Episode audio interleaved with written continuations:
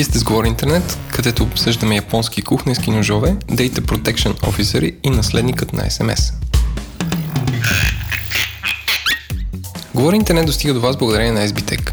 Нещо, което не сме казвали, че SBTech имат свой собствен бранд тех събития, които се казват SB Talks. SB Talks, идеята на компанията е Нейните специалисти споделят свои практически знания по различни технологии и процеси. Следващото събитие ще е в красивата зала Генератор на Боливар Черни връх, а темата ще е Event Sourcing with Confluent, Kafka and Apache Flink. Откъдето аз разбирам, че Apache Flink е Next Generation Open Source Streaming Processing Network която се занимава с Stream Processing и Cyclical и Iterative Processing. За повече информация вижте бележките на шоуто. Този епизод достига до вас благодарение на SiteGround. Те са веб хостинг компания, създадена в България един от лидерите на международния пазар в своята сфера на дейност. Казват, че подкрепят Говори Интернет от самото начало, защото ни се кефят и вярват, че интересните идеи, направени и желани и труд, заслужават подкрепа. В SiteGround работят близо 500 човека в офиси в София, Пловдив, Стар Загора и Мадрид, както и отдалечено в над 10 страни по света. Но винаги търсят позитивни хора, които обичат това, което правят, имат желание да се развиват и се мотивират от нови предизвикателства в IT сферата. Ако това звучи като вас, вижте възможностите за работа на jobs.siteground.bg. Този подкаст достига до вас благодарение на Digimark. Digimark е симпатична компания за разработка на мобилен софтуер. Изключително горди са от специфичния си процес за реализация на проекти, който почва от консултация и завършва с маркетиране на готовия продукт. Digimark са първите богове на шоуто, което е супер показателно за това, че са яка и напредничава компания, защото рекламират в подкасти. Може да научите повече за тях на digimark.co. Пише с C. Водо, трябва да ти призная нещо. Кажи, бейби. Аз правих стендъп без тебе. Дете се заклех. Човек, ти разби сърцето ми. Не. Писал...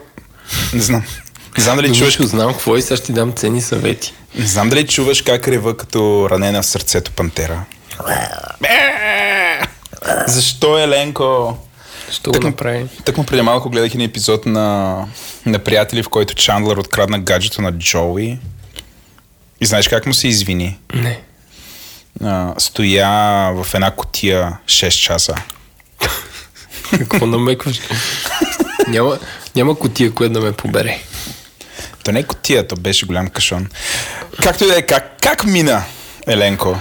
Ай, пф, ми е странно. Ам, получих комплимент от Дими, само да кажа, от приятеля на шоуто Дими. То това Но- е да те окоръжи. Това да те окоръжи. Или и да, и да каже Оф, може и по-зле.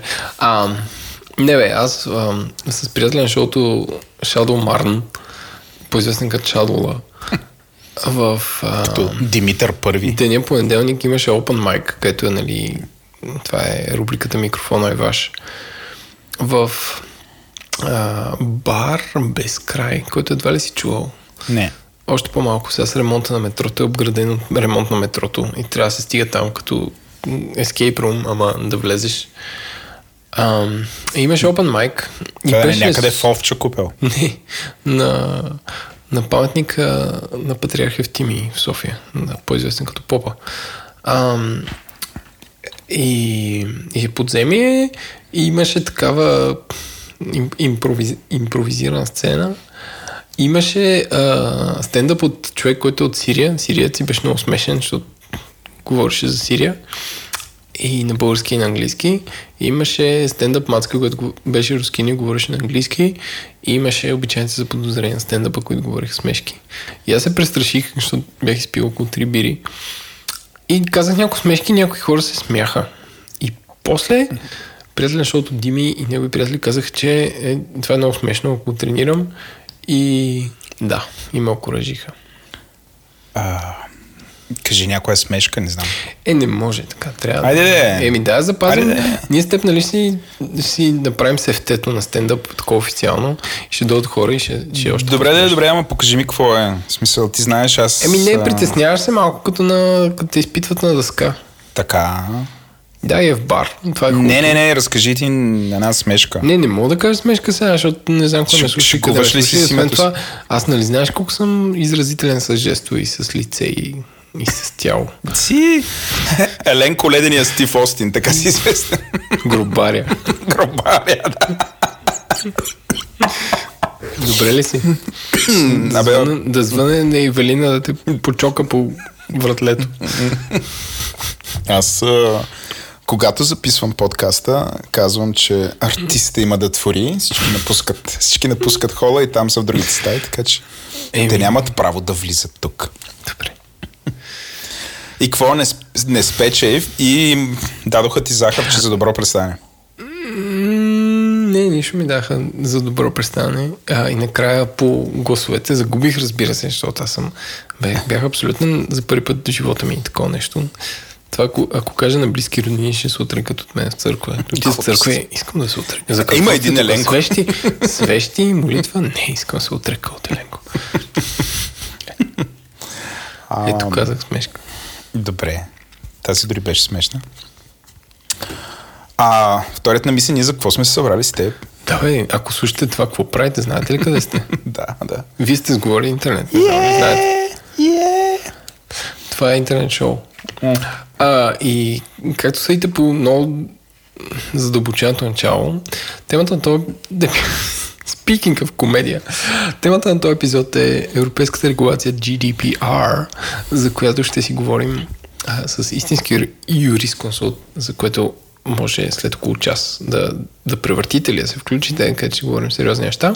А сега с Владо, както винаги си говорим за абсолютно Нещата от живота. Небрежните неща от тази седмица Да. в света на интернет. Да. Владо, има ли фидбек за епизода с бирата, който хората върнахме в нашото далечно минало, когато записвахме от бани и, и аматьорски? А, да, имаме фидбек. Има супер много коментари там за видовите бири и така нататък. Няма, няма нужда да влизаме, то това беше ясно. Но имам един коментар, който ни жегна. Кой те е жегна? Чакай, Жегна. е жегна. А, а, ти, ти си по-дебелокош. Все пак си Елен. Но а, коментара, че звука ни бил кофти в бара. Е, защото е в бар. Така, така, така. И ни беше предложено да се консултираме с други подкасти. И ние казахме не. Как, знаеш как го казахме? Така казахме не. Не казах, си- но си казах стига. Не, няма. Но аз амбицирах, така че... Ам, Следващия път ще направим студио и в него ще сервираме бира. Ще е бар. не, следващия път ще послушам да не записваме само с диктофон. А.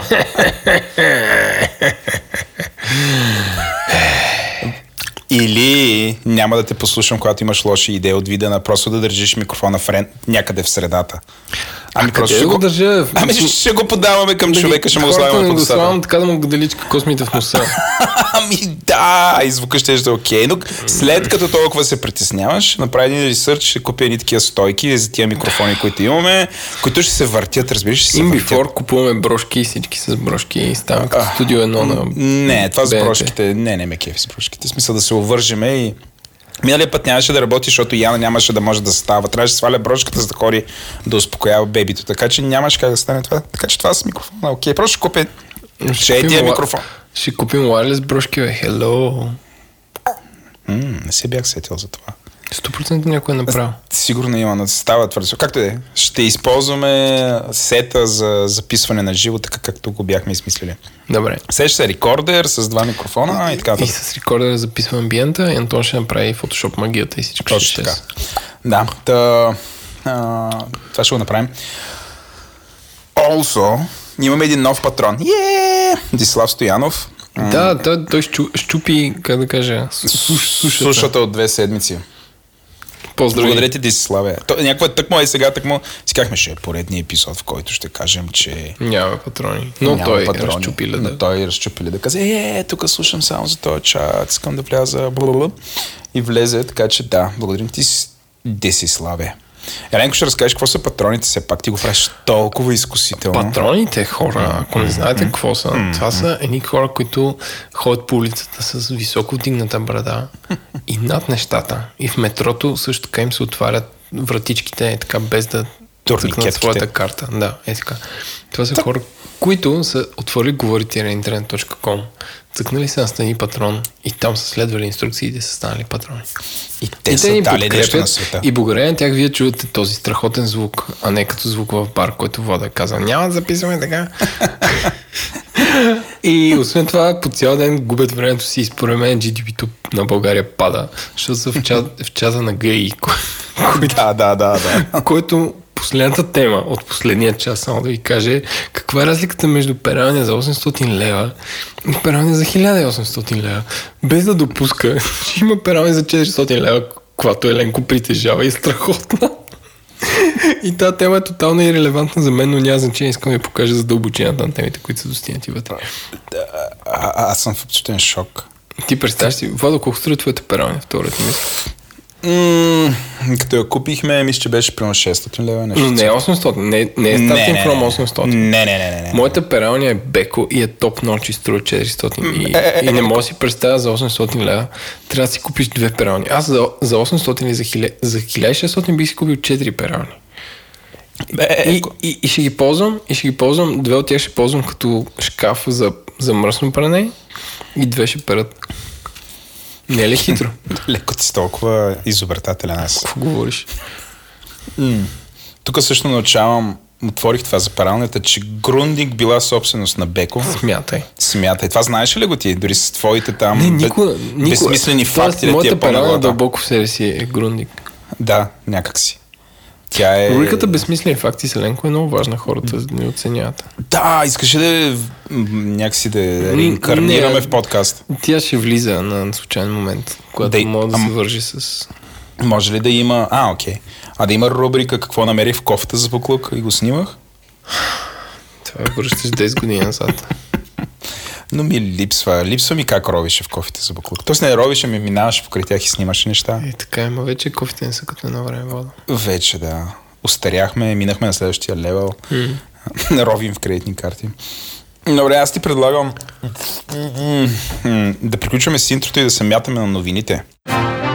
Интернет новина на седмицата. Аз съм приготвил три новини и ще започна с най-лошата за теб, Водо. Така. И за света.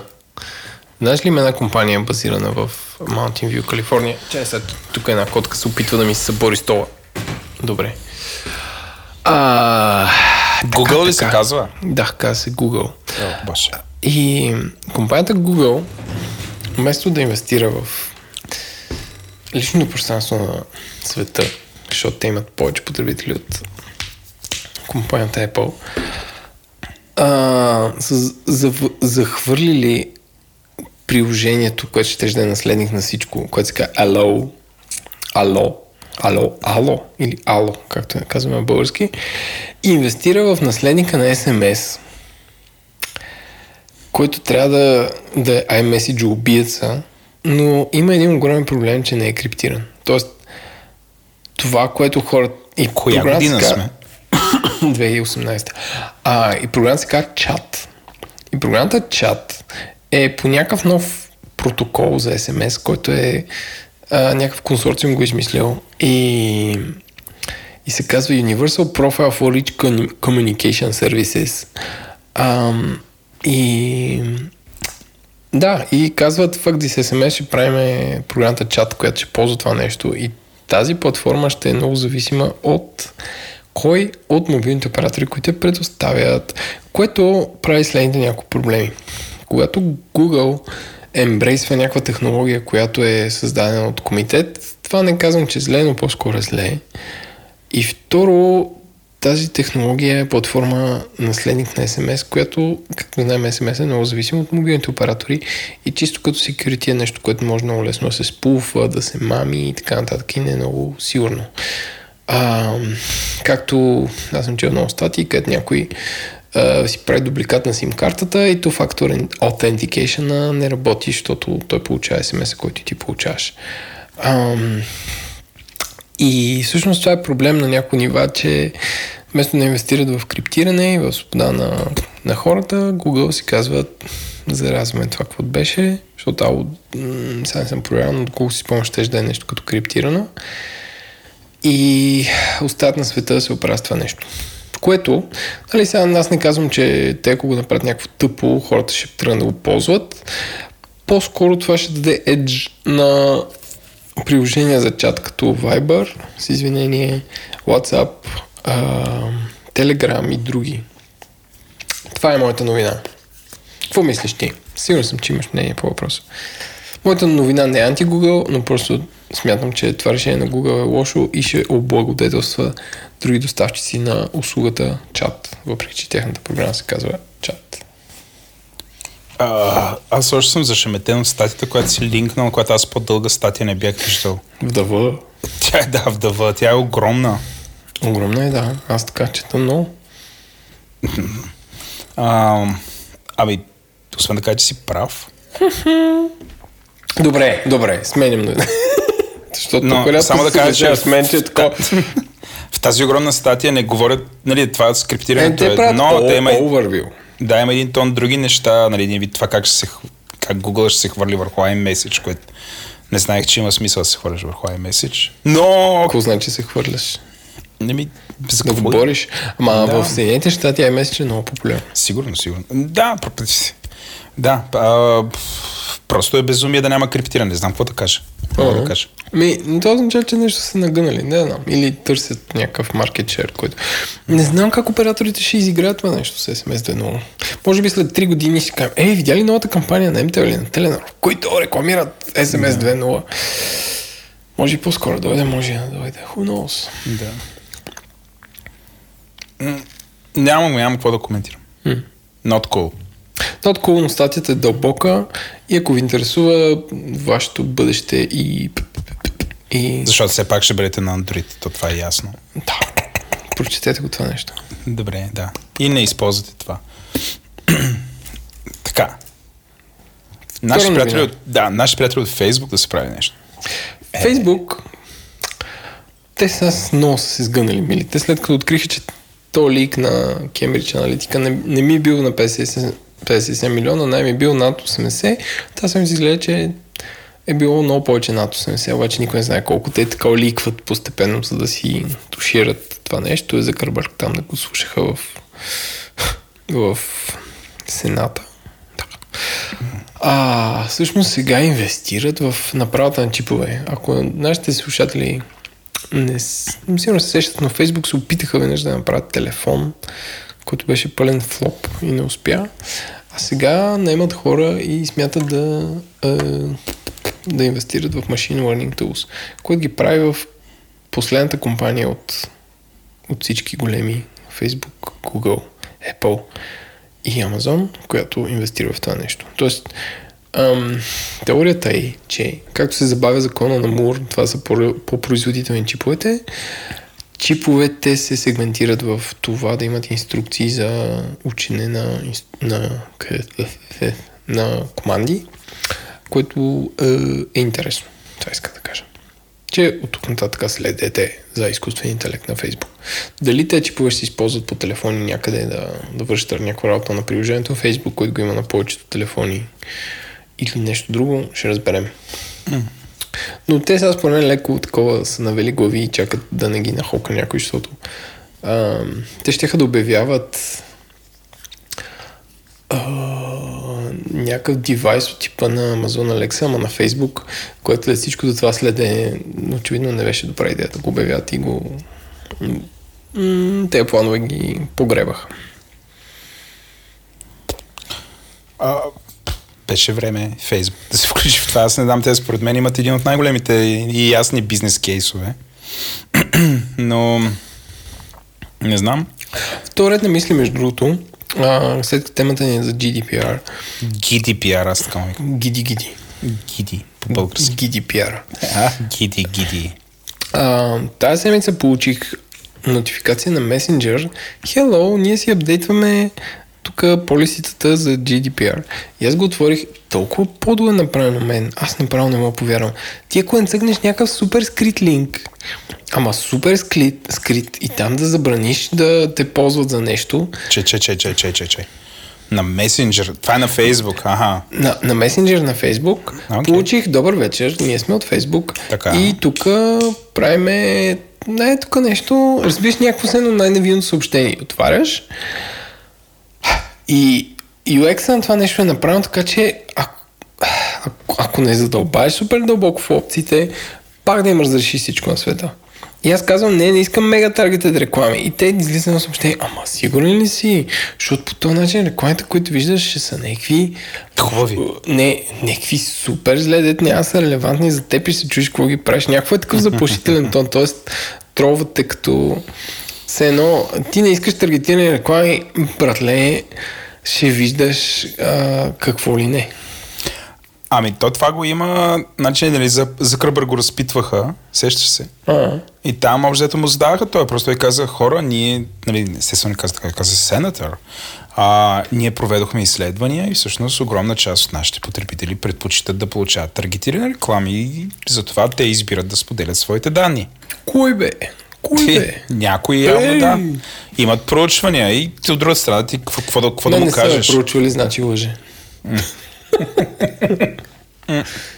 А, между другото, на мен ми изкочи такова, проверете дали вашите данни не са били дадени на Кембридж Аналитика. Цъкнах и, И не са дадени. Не са дадени. Аз И моите не са. Аз се почувствах супер тъпо. Валтин си инфлуенсър. И аз не съм Да, но бъде, разбираш, дори не съм попаднал там в 10% на Фейсбук. Супер не, тъпо ми стана. Те драмата по-малко. Аналитика, е, че в 5%. Съединените щати има мен. Защото тук в Европа кучета няма. Не бе, нали някакви си... Както и да е, да. Но не сме попаднали. Супер тъпо. Слава Богу. Аз, аз, аз, да, спасени сме. Но... Го- Господ ни пази. Да, да, да, да. Добре, че сме бедни. А, И млади. И вторият на... Като казах млади, Еленко. Че какво друго съм написал за моя. А, а, а. Така. Сега, една новина, която не е много свързана с интернет, освен отразяването по интернет. А именно, аз съм сигурен, че нашите слушатели, които са супер интелигентни умни, имат много пари, а, са чели новината в Euroactive, където разказват как на младежка конференция има безплатен алкохол и разголени жени. Според без да уточняват, че това се е случило в хотел Маринела. И как на изказването на тази конференция... не мисли, хотел Мариала някаква, да да знам, някакъв а, кичосен хотел ли е? Не знам, не си ли ходил? Не. Аз там се научих да плувам. Басейна Окей. на хотел Маринела, драги слушатели, ако се интересувате от това се научите на плуване, един от най-чистите и приятните в София. Защото София има три басейна, един от които не е достъпен за просто смъртни, един е много студен и много мръсен, именно Спартак и третия е хотел Маринела. Той е 25 метра, даже ако не и 20. Но, ако имате карта за мултиспорт или Судексо, може там да плувате. И ти дават кърпа и освен това отпред има фазани истински в градинката. Но това няма значение. А, хотел Маринела е... В него е клуб Мегами, което дори в... в, в а, Това го знам. Да. Дори като им отвориш фейсбук страницата с снимки от партията, може да видиш, че хората пушат вътре, което означава, че нарушават закона за общественото здраве и затворените пространства. И аз не мога да си представя след като той е официалният хотел на Европредседателството и хората отсядат там. Те какво очакват, гаддемет? Um, но anyway, um, та, та, случила се някаква младежка конференция и моята повдигам тази тема не, защото някой изненадан, че такива неща се случват на младежки конференции, защото всеки е бил на тимбилдинг. Но сайт Euroactive казва как на младежка конференция има безплатен алкохол и полуразголени жени. Без уточня къде са били. Аз залагам пари, че са били в Маринела. И как Бойко Борисов казал, дал за пример, а, мисля, че някакъв немски министр, който имал 7 деца и как казал, размножайте се, защото това е единствения начин на Европа да успее или нещо такова. Което е сексистко и тъпо. Но от една страна аз като българин казвам, ма ние си го знаем Бойко, няма проблеми. От друга страна, повечето медии такива неща въобще България ги пропускат, защото толкова сме свикнали на такива тъпоти, че е някакво много ясно, че така ще стане. А, от трета страна, когато западна медия отрази така селения с невинния поглед и на, на западняк, българските медии прекопират тази новина, все едно е топлата вода. И това ми е смешно. Та, та моя ъгъл е към това. Кое нещо кара някаква простия, която тук се случва всеки ден, български медии да преразкажат, само защото тежестта е дошла от западна медия. Та, това е новината, просто я прочетете. Какво мислиш ти? А, а, а, аз не съм съгласен, че това да се каже, че ако мъжете и жените а, правят а, а, секс, нали, това е някакси шанса на Европа. Нали, аз мак- не съм съгласен. Не, не, това, че това е сексиско. Чакай. Аз не мисля, че е сексиско. Мисля, че наистина това е, ако, ако правим секс и се ражда деца, че това е шанса на Европа, защото не знам, че има бъдещи поколения. Танцуването на полуголи жени е сексиско върху маси. Освен, че е сексиско, е проява на, на лош вкус. И по принцип, ви сега в България м- имаме този комплекс, нали, да не се изложим пред чужденците. И затова всеки път, като се случи нещо подобно, например, някой като се впечатли от по принцип а, някакси нормалните ни неща, и, и, и ние, ние го преживяваме и обичаме да разказваме за това. Ам, нали, някакси го споделяме, за нас това е важно. Абе, това е, не знам, имаш ли го, аз мисля, че друг път сме говорили за ефекта, ам, като си в а, някакво летище, не в България, и отидеш Да. на, на гейта за, За България, България. и всички хора ти изглеждат супер странни. Обаче, като всъщност те не са странни, това са същите хора, които по принцип тук ги, нали, сме, се виждаме на улицата, нали, нали, да не съм... Нали, това сме си същите хора. Просто изведнъж обаче, като се видим и си изглеждаме странни, нали, и, и, и така. И, и мисля, че също това е по някакъв начин вързано. Да, вързано е. А, пф, много е любопитно е някакво как 2018 и, и пак не сме европейци, не знам си какво. А, Ама чакай, защо да не сме европейци? не бе, европейци сме, но медиите имат този комплекс, като кажат европейски пари а, и да се чувстваме европейци. Те, Ами а, да. според медиите още не сме още не са приели, че сме европейци. Дори някакви британци, които няма са европейци, скоро ще ги приемат за по-европейци от нас. Разбираш ли, някакси не сме... Ей, това е положението, ние сме такива. Ам, изявлението на Бойко Борисов е, цитирам, че а, моите хора е природният дълг да се възпроизвеждат, нали? което е малко ни връща около 60 хиляди години назад, но не знам. Ами, да, я знам, ако си и ти, ако си някакси менеджер на държава, която за 25 години са, и, да я знам, от 7 милиона е станала, от, от, извинявай, от 9 милиона е станала 7, да я знам, може би Ама ще тя правиш не е, такива стала, не коментари. е стала 7, защото не се възпроизвеждат хората. М. Намаляла е, намаляла е ръждаемостта. Да, бе, Голяма част от хората си си- били към шика. Да, но 500 хиляди са в град Чикаго. Това също. Но някакси тук се раждат по-малко и по-малко хора. И по принцип не знам. Важно му е на човека, бе. Това си е бойко и това. Не знам, мен до това не, не, ме е срам. Се, опитва се някакъв български популизъм да търкаля европейци, което няма, за тях е някакво лад. В смисъл, въобще не, не им е в аджендата. А, в- а трябва да им е в аджендата, защото този проблем с ръждаемостта не е само български. Това, че нашия министр-председател има такава култура и стил на изразяване и той някакси много умее много-много да го адаптира за други уши е един проблем. Но тия хора имат същия проблем, като нас. Не, всъщност, да, Берлускони не беше изказал също. Не, Берлускони е някой друг по. Аз не виждам проблем Орбан да каже това. Е, да, не виждам Орбан проблем не а, е някой в Италия. мириса, не, не. Не бе, не е. Просто разбираш а, а, а, какво? Те, унгарците не са европейци също. Тоест, разбираш, ако го направят унгарците, това е алтрайт. Ако го направи Борко Борисов или Е, в България, селения. това е, това е селения. Разбираш, то не е. А, ти, много, ти си много прав. Това е популизъм, но не е селения.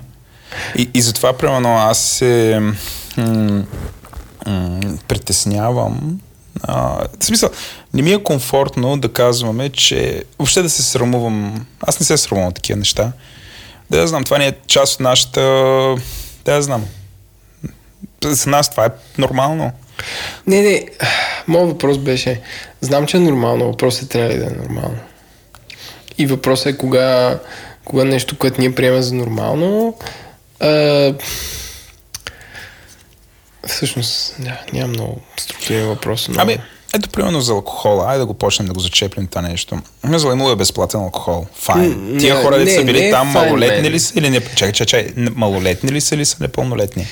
Не, бе, не са малолетни, не са непълнолетни. Имат ли право да пият алкохол? Е, не, въпросът е, ти ако правиш някаква младежка конференция или ти правиш нещо, което очевидно се прави с публични средства, ти трябва ли да осигуряваш алкохол на тези хора? Според мен не.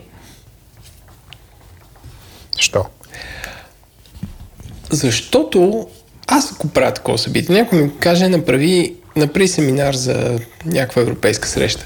Аз ще направя така, ще, ще взема някакви шефове, ще готвят някаква българска храна, ще въртят шопски салати. Едното не изключва другото. И Обаче, да пичове, по-на ако, ракия. искате, ако искате да си купувате ракия, просто всеки ще трябва да си я плати. И ще има посттерминали и европейците, ако искат ракия, ще си я купят. Но няма да... Няма да няма това е да, разликата, защо ако е безплатна, това не е окей, пък ако е платена, окей. Защото безплатно означава, че ти инвестираш публични средства в а, конференция, която трябва да е младежка. Не съм чел да си призная темата на конференцията. А пък иначе е избор на всеки човек дали да си купи такова нещо. Често ти кажа, аз никой не съм правил разликата. Значи окей да ядат, обаче не е окей да пият. Защо? Разбираш ли това? Е такива неща. В смисъл, може, много да си ги задаваме, но, но по принцип, нали, този натиск, нали, всъщност, кое е морално, кое не е морално и всъщност, като се вталяваме в такива работи, всъщност считаме, че сме се изложили, Не, статията в Euroactive пише, че те не са били адекватни следващия ден. ама това е Всъщност, техния избор, съм... мен. Ами, Разбираш ли? Значи, поканили като сме съм- младежи, ама тия младежи не са малумни, той е техен избор. Ти ако се съм- нашошориш, кой е виновен? аз като съм неадекватен следващия ден, най-често е на места, където не си купувам алкохол.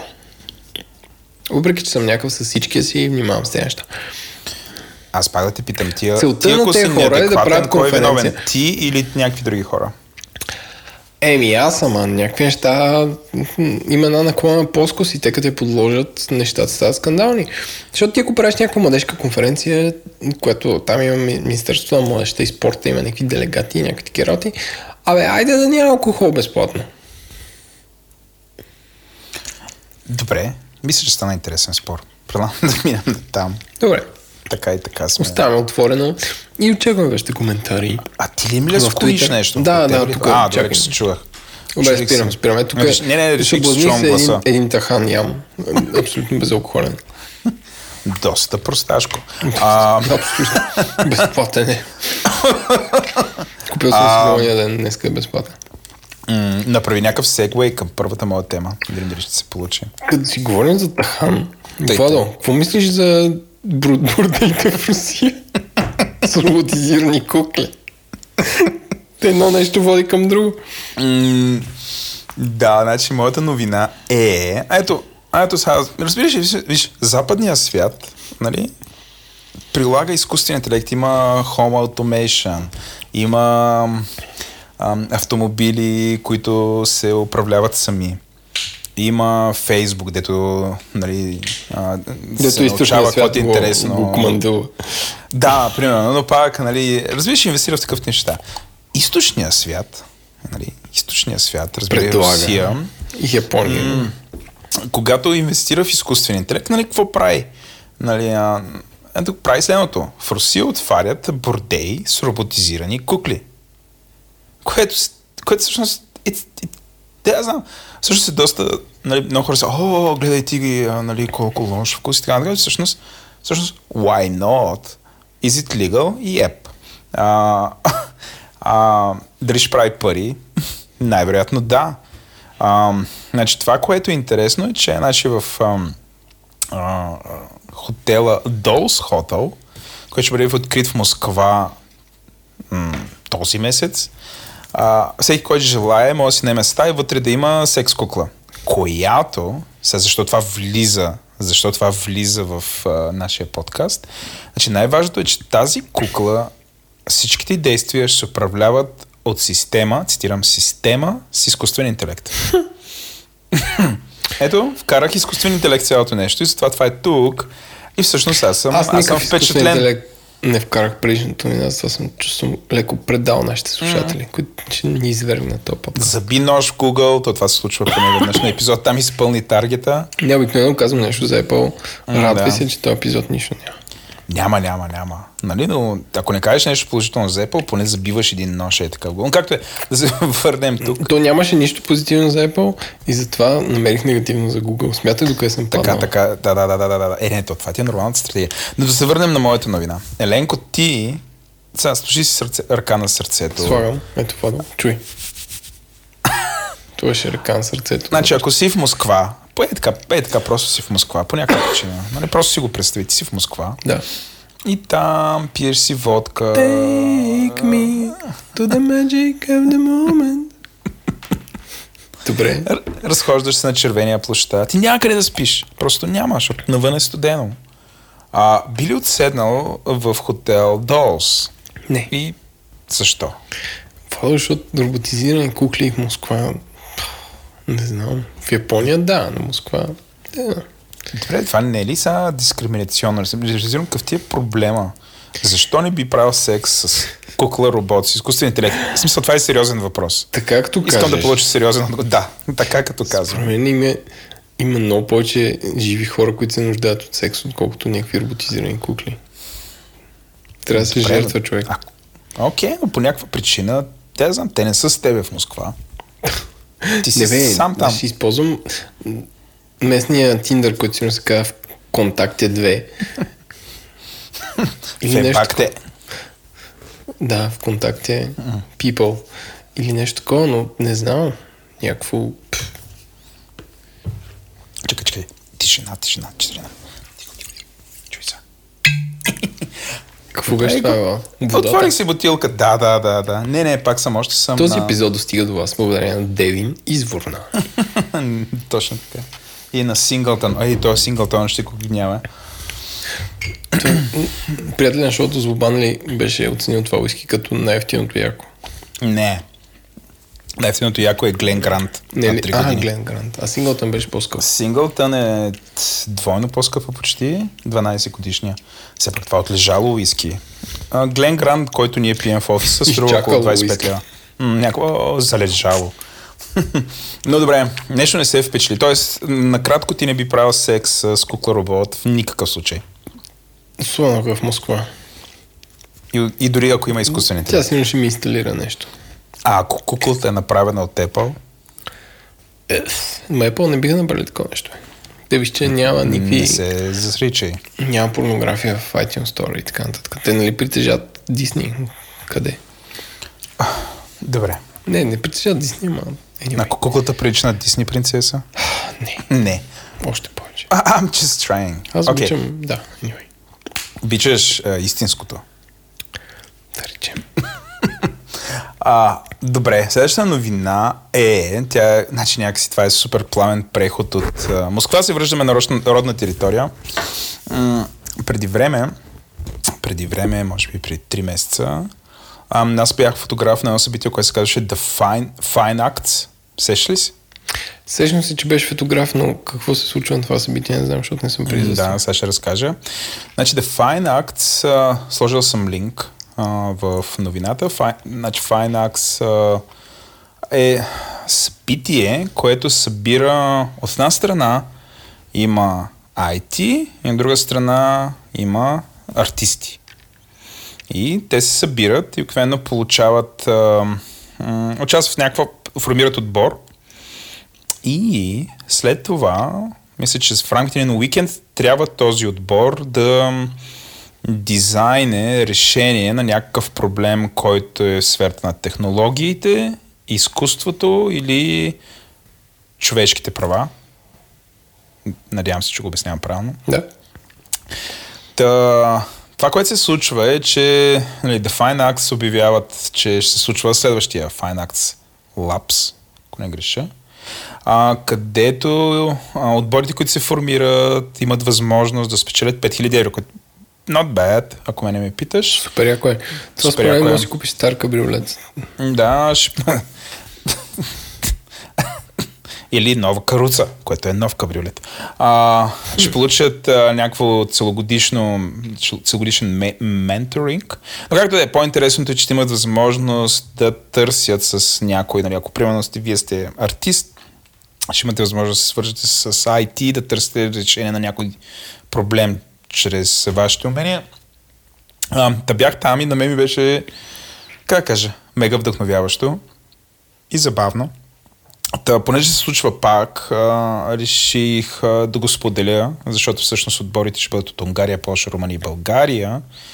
И според мен, според мен, да, според мен българите има, има какво да дадем. А и Б ще се решават на смислени въпроси. да дадат.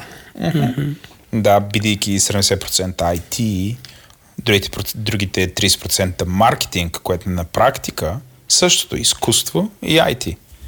Get it? Да. Ха, да. Та, шиката на страна, доста смислено събитие е, е хората, които го организират, а, са дългодишни приятели на шоуто. М- и аз, а, мисля, че Еленко, силно заставаме зад а, това събитие като смислено събитие. Тоест, идете, прочетете а, и тя знам, пробвайте се. Но Може би това ще бъдат едни от най... Те знам, нали, без да казвам силна дума, едни от а, най-смислено прекарените два дена. Нали? Абе, нещо като хакатон за решаване на супер трудни за решаване проблеми. Само че се казва The Fine Acts. И, от, и е, е два дена, а не 48 часа. Което всъщност са два дена. Но, да, това е другата ми новина. Еленко, ти нещо да кажеш? Ами не, подкрепям с две ръце. С две ръце и един рок. Добре, другото, което е... М- ти имаш ли Flickr профил? Ами имах, ама... м- Не знам какво. Забрави за него. Не, те нали хакнаха я. Ху, и аз трябва да луваме така, тук сега дай си тази бал портокала и някакво и не. Бе, забравя за него. Да. Абе, аз имаше един период, далечната 2009, когато бях сещаш се, когато бях себе си и бях такъв uh, wannabe, супер ам, ентусиазиран фотограф. Спомням си, като качи снимките на цялото си семейство и ги тагна и беше много емоционално.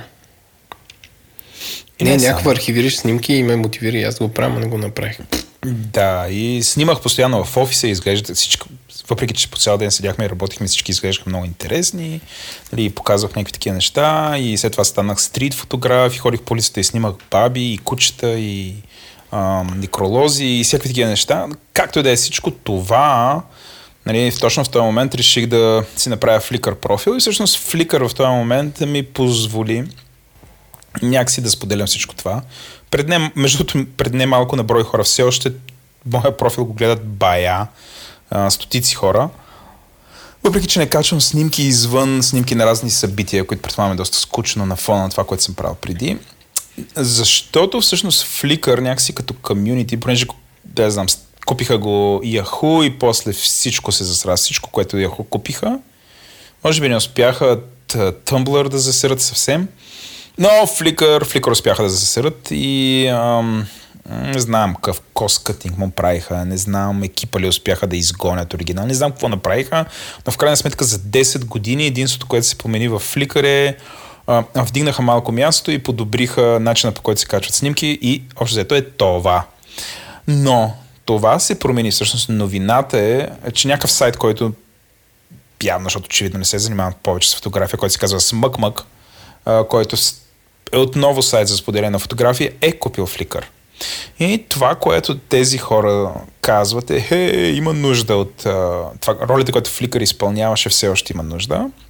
Нали, не може всички просто да споделяме а, нискокачествени снимки в Facebook или в Twitter. Има нужда да има социална мрежа, която е да е за фотография и която да получава здравословна доза инвестиция.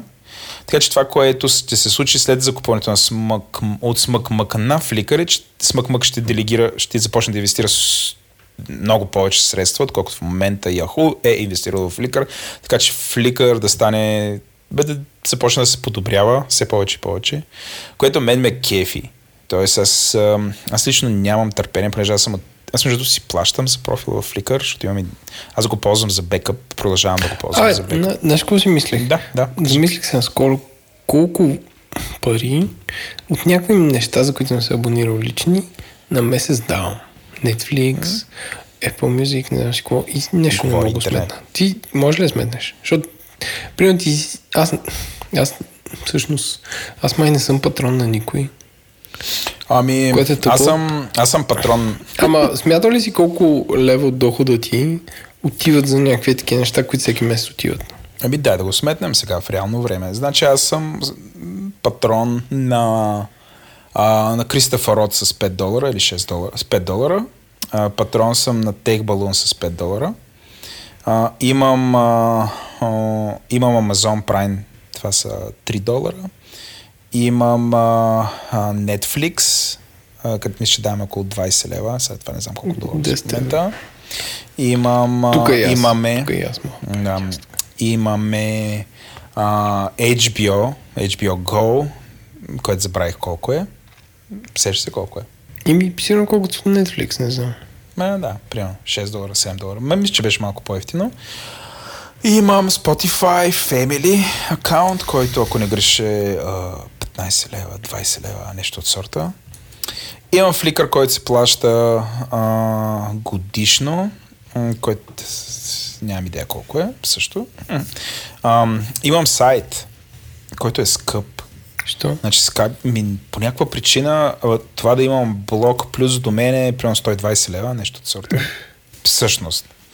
А, супер защото явно не съм си взел най-ефтиното. По някаква причина си ми казва, ей, чакай, вау, ти си тук лебаджия, номер на републиката, не мога да си най-ефтиния, пам! И така. Да, ще преместим при хостинга на Говори Интернет. Стига, стига. Дай си плащам. Смисъл, някой ще се разсърди. Добре. Ам, м, и вече всички останали неща. Да знам. Мисля, че нямам. Друго не се плаща. А!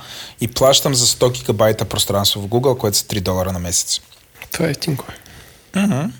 Мгм. 100 гигабайта не е зле. Плюс моите там, деца са натрупали от годините, понеже имам гъмел от супер много. Нали, мисля, че бях стигнал 20-30 гигабайта, получах. Иначе. И така, плащам супер много, всъщност. Добре. Викам да приключим с новите да минем към експлейнера, след това тук се експлейнах от всякъде. Експлейнерът на Бойчев. Здравейте, здравейте, вие сте с експлейнера на Бойчев и Николай. Много ни е приятно да ви чуем за поредна седмица. Здравейте и от мене. За какво ще си говорим днес, Николай? За колите. Четири. Ха. Не знам кой епизод са вече на колите, ама айде, това не е реклама на Дисни. Бойче, всъщност, за какви, коли... си- за какви коли си говориме? Ще си говорим за сериозни теми, това е по-същественото. Ще си говорим за, за нови коли и за заплахата, която дебне с автовози. които нахлуват от Западна Европа. Да, и отново се превръщаме в бунището на дизела. Това е всъщност е една странна, странна истерия, нали, която се, под, се подклажда от, а, от а, как да кажа, съ- съ- съвременната, съвременното възприятие на новините, които нали, в, в реално време трябва да ни, да ни, да ни обявяват а, катаклизми края на света, как а, променящите се а, приобщаща се регулаторна рамка в а, а, старите членки на ЕС. А, ще доведат до това, че дизела ще бъде забранен и как всъщност ще ни залеят сега всички стари дизели от Европа. И излезе миналата седмица едно супер спекулативно а, проучване на неправителствена организация а, от Брюксел, която твърдеше, че едва ли не Бъл- България ще бъде залята с а, а, десетки хиляди мръсни дизели от Европа и така нататък и, и бла бла бла бла бла бла. Това, са, това е, както казаха учениците от щата Флорида на своя президент, когато им каза, че ще позволи на учителите им да носят пистолети, this is total BS. Защото, приятелчета, дизела, докато го завърнат, ще трябва да минат още по всички последни оценки минимум 15 години. Тоест, мисля, че най-оптимистичните а, сценарии са за Париж а, 2 а, 2300 по спомен, а, в, а, в, в, в, в Норвегия мисля, че 2025 беше а, срока. А, тоест, ще отнеме време, а, ще, отнеме, ще отнеме време това да се случи. А също така основ, основната драма с замърсяването не идва от, от дизелите от последна генерация, т.е. всички дизели произведени в последните 5 години. Проблемът идва от дизели, които са произведени преди 2009 година в общия случай или до 2090 година. А, дизелите отговарящи на нормата Евро 4. Същественото нещо всъщност е, че тъй като при, при дизелите, произведени преди 2009 година, няма ефективна филтрация на азотни токси, т.е. поради из- изискванията на стандарта Евро 4, а, общественото, общественото мнение в държавите, в които има разписана официална политика за устойчиво развитие и борба с климатичните промени, като Франция, Норвегия, се обсъждат варианти, в които да бъде ограничен ефекта върху трафика на този тип автомобили. Но на практика така или иначе, е, е, ако си купите а, дизелова кола 2012-2015 година, няма да е толкова страшно. Ще е страшно, ако си купите Golf 4 2002. То винаги е било страшно всъщност това нещо. Защо данъка е толкова нисък?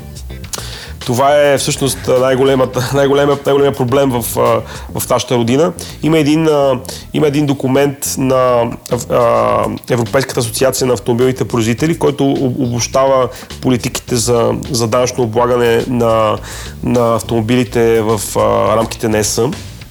И по принцип Европейския съюз и нали, Европейската комисия следват политика за данъчно облагане, базирано на отделените вредни емисии. Т.е. колкото по-малко вредни емисии отделя един автомобил, толкова по-нисък е, е неговия данък. А, а, това е политика на последните 15 години. И всъщност а, това е причината за, за, за много големият а, а, ръст на дизеловите продажби в Европа, защото нали, дизела, колкото и да отделя азотни окиси, ултиматли разхода на дизела винаги е по-малък, с литър до 2 и а, спрямо бензиновия мотор и те винаги имат по- по-малък, по- по-нисък брой е, CO2 емисии отделени от, а, на километър. Но а, същественото, че като погледнеш това обобщение и можеш да видиш а, нали, коя, коя, коя държава а, няма, няма политика за, за CO2 емисиите и това е а, клета майчица България, която таксува гражданите а, а, с автомобилния данък, базирано на принципа имал си бол пари, дал си, ще даваш пак. А, Тоест, новите коли в България плащат задължително по-висок данък, отколкото старите. Увеснявам. А, в основата на данъчното облагане нали, в България стои един, един правилен принцип, че по-мощните коли трябва да плащат по-висок данък. Тоест, автомобили с мощност над 100 коня, а, освен, а, освен цената на киловатт а, а, мощност или конска сила мощност, плащат един допълнителен компонент за ускъпяване, коефициент ускъпяване за мощност, което е окей, okay, защото нали, ако имаш много, мощна, много мощен автомобил, нали, принципно това стимулира се води, че е някаква политика за стимулиране на карането на по, а, по-малки автомобили, с, по, с които са, са по... А, Економични. По-бавни, което и по-бавни всъщност, което всъщност води до по-ниска, по-нисък, по-ниска седна скорост на трафика. Това като цяло е устаряло, убежд... устаряло разбиране, устаряло схващане, но в, в основата си, когато е приемано от преди много години, то е било правилно, защото е нали, подпомагало това хората нали, да бъдат стимулирани да не се, да не се Хвърлят на бързи автомобили, да. Да, обаче, нали, това, което преди тъй като мисля, че тази наредба не е променена от повече от 25 години. Това, което са добавили а, края на 90-те а, законот, а, законотворците, е един допълнителен компонент, а, един множител за новост. Значи, ако автомобилът ти а, има, значи ако примерно си купиш а, е, Toyota Yaris е много хубав пример. Значи Toyota Yaris има нали, еднолитрово моторче, 69 конски сили, а, неговия данък на годишна база, ако е чисто нова, е 35 лева и 52 стотинки. Вау. Ако си купиш обаче автомобил а, Peugeot 205 а, на 24-25 години с а, едно, еднолитровото му моторче, а, значи 69 коня на този автомобил, мисля, че бяха а, по-скоро на едно, едно и три бензиново моторче, т.е. над 14 годишен автомобил, данъка пада внезапно на 12 лева.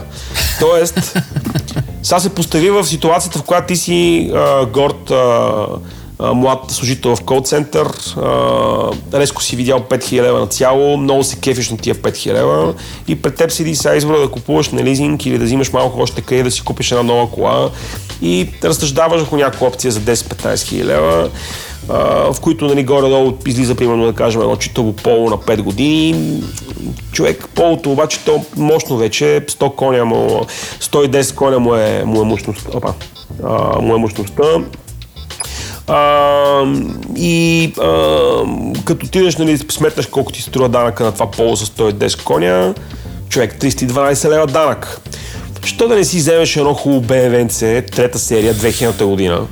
На токано на Токано, Това са само 18 години и то е нещо като да кажем 130 коня. Прех, данъка му е 130 лева. Ти да не си луд да им плащаш на тия, бе. Разбираш ли? Това е Разбирам абсолютно напълно, сбъркана да. лойка. Това е абсолютно погрешна концепция за, за това как, как трябва да се притежава, да се, да се притежава автомобил и да се, да се ползва автомобил. Всъщност имаме, имаме огромен проблем, че, че на, на ниво, на ниво а, изпълнителна власт не се взимат никакви мерки за това да се стимулира а, а, използването на, на, на, на по-екологични и по-модерни а, технологии. И освен това се води една изключително опасна политика, в която водещият аргумент е, че всеки може да притежава, което е концепция от 70-те години в, а, в западния свят. А, но притежаването на автомобили от всички а, накрая всъщност води след себе си до много сериозни рискове, като например постоянно вдигащите се нива на фини пракови частици на конкретни точки в града и така нататък. А, така че а, започнахме от автовозите, които ни заливат, които те ще ни заливат а, и по други причини, а, но всъщност истината е, че най-големият, най-големият проблем е липсата на, липсата на устойчива политика за, за това а, какви, какви превозни средства използваме. Тоест, Бойчев, доколкото разбирам, ако няма промяна в законодателството, да се страхуваме. Автовозите ще продължат да нахуват. Ами да, според мен няма проблем с това автовозите да, да нахуват. Това означава, че има економическа активност, населението разполага с, с, с, с средства, иска да ги инвестира, нали, освен да купува недвижими имоти, иска да купува и движими имоти. А, да, също като ги нарека движими имоти, нали, всъщност ако си представиш една бангия на 20 години, при, първо, при първото и посещение в някой много готин сервис Хаджи Димитър, тя става имот, тя спира да се движи. Нали. Обаче батен се струва 2000 лева, как да я устоиш? Разбираш ли? Да, да, да. А, А, тя се движи. а тя Поне се движи, да. Време. да. А, същественото, е, че ако не се предприемат някакви радикални мерки за, за, за, за, за, промяна на, на, на, на, на, на, на политиката на държавата, как се, как се облагат данъчно автомобилите, а, какво е да притежаваш автомобил, какво е да притежаваш автомобил в контекста на едно съвместно съжи- съжителство, защото много е хубаво да, нали, и ти и аз да имаме коли, само че нали, а, живеем в един град, който и живеем в една страна, защото не е само до София този казус. Нали, Пловдив е, между другото, една тиктакаща бомба, за която не говорим, защото е извън прожектора на, на, на, на софийската, ни, софийската ни лъскава реалност. Но а, нали, във, всеки, във всеки град се получават едни супер, задръз, едни супер такива а, а, а, концентрации на автомобили и инфраструктурата не расте с темпа на нарастване на автомобилния парк. Тоест трябва да се мисли в една, в една по-широка концепция, а не както всяка година столична община, защото за столична община след да следи съобщения поради субективния ми столичен интерес, а, да обяснява, че няма да променя данъчната политика, защото видиш ли това нали, било а, нямало, нямало причини да се намалява, което е въпиюща наглост. А, имаше фина, финансовото министерство Наскоро излезе с предложения за това как ще бъдат въведени екостикери и така нататък, но всичко е на ниво работна група и всъщност то пак няма да доведе до съществена, съществена разлика, защото трябва да се подходи радикално. За мен е също така, тъй като знам един контраргумент това, което, което говоря и то е, че ама, хората сега да не са луди да плащат скъпо и освен това, нали, като, като, като, а, като се промени данъците, да, не, да не вдигнат данъците на, а, на, на бедните, Които За няма мен е- да могат да си карат колите. да, значи по принцип факт е, че ти като си накарал всички да притежават, ако внезапно почнеш дали да ограничаваш много репресивно и рестриктивно възможността за притежание, това ще създаде социално напрежение. Абсолютно, е- абсолютно е вярно. В смисъл, надежда ще блокира подстъпите към, към София от към, от към Калотина и всички ще разберем, че тези 20 годишни БМВ-та значат нещо. Обаче, ако има мисъл, има прагматизъм, има все пак желание да се постигне някаква цел, значи да го погледнем така, 2030 година цивилизования свят ще е преминал в голяма степен на, на хибриди електрокари а, в, в, в, в, в, в градовете си. А, можем да имаме 15 години, в които да, вземем, яс, да имаме ясна стратегия, публично дискутиране и ясни решения. И една първа, първа стъпка би била просто да махнем ножите оскъпяване за нови коли. Тоест аз ако отида да гледам а, а, едно 5 годишно поло с, а, с тези потенциално а, 12 до 15 до 17 хиляди лева и едно а, 10 годишно БМВ, здравей Евелин, а, разбираш ли какво е смисъл да, да, да, да, да, да нямам и аргумента, ма то каското скъпо, ма той данъка три пъти. Не, просто данъка да е един и същ. Да започнем от там, да направим всъщност нещата на една плоскост. След което, когато всъщност си поставил нещата в ситуация, в която хората не се чувстват допълнително предсакани от а, фискалния натиск, а, нали ще започнеш по-етапно да въвеждаш други рестрикции. Да, тъпичко би било да си купувате коли Евро 3. Що не си купувате коли максимум Евро 4? Да, дизели може би е, може би е тъпо да купувате стари дизели. Помислете нали, да си заслужава да купувате по-нови бензини.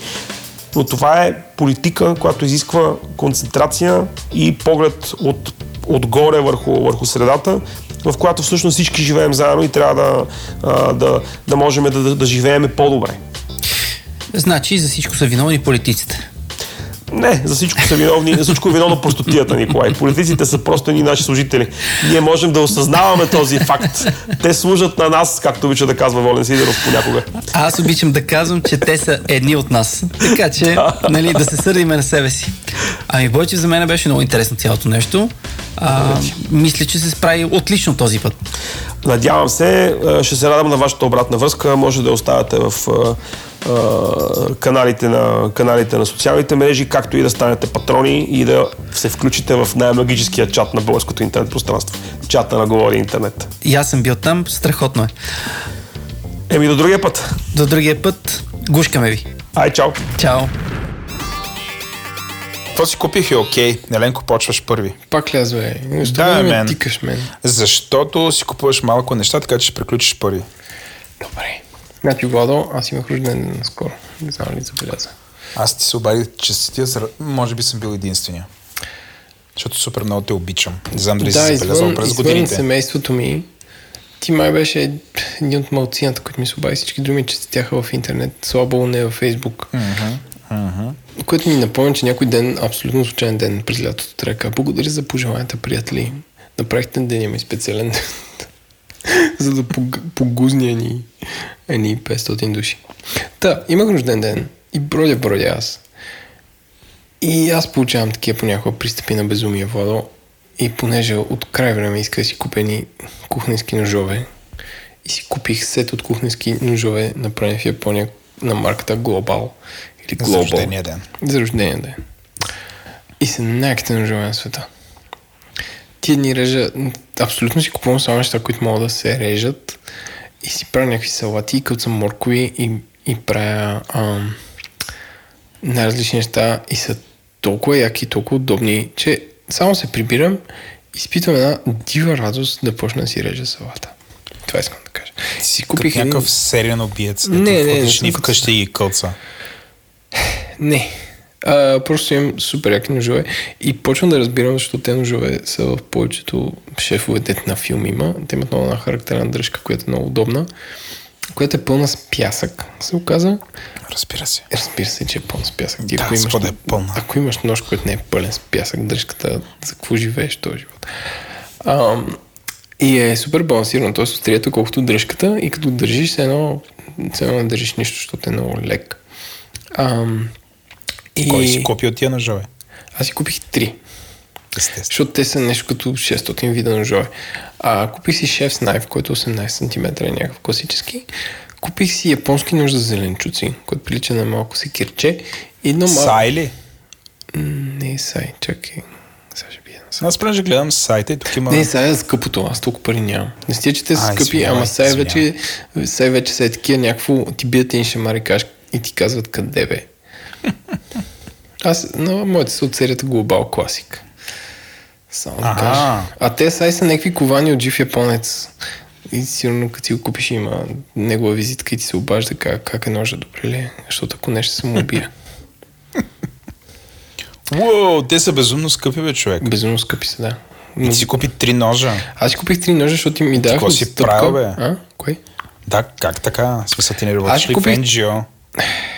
Добре, защо в България NGO-тата имат мит, че човек не може да си купи един нож? Не знам, явно там за тях. Сорос се развива. В смисъл, тук гледам, цените са по 275 паунда. Човек, моят нож не струва 275 75 паунда.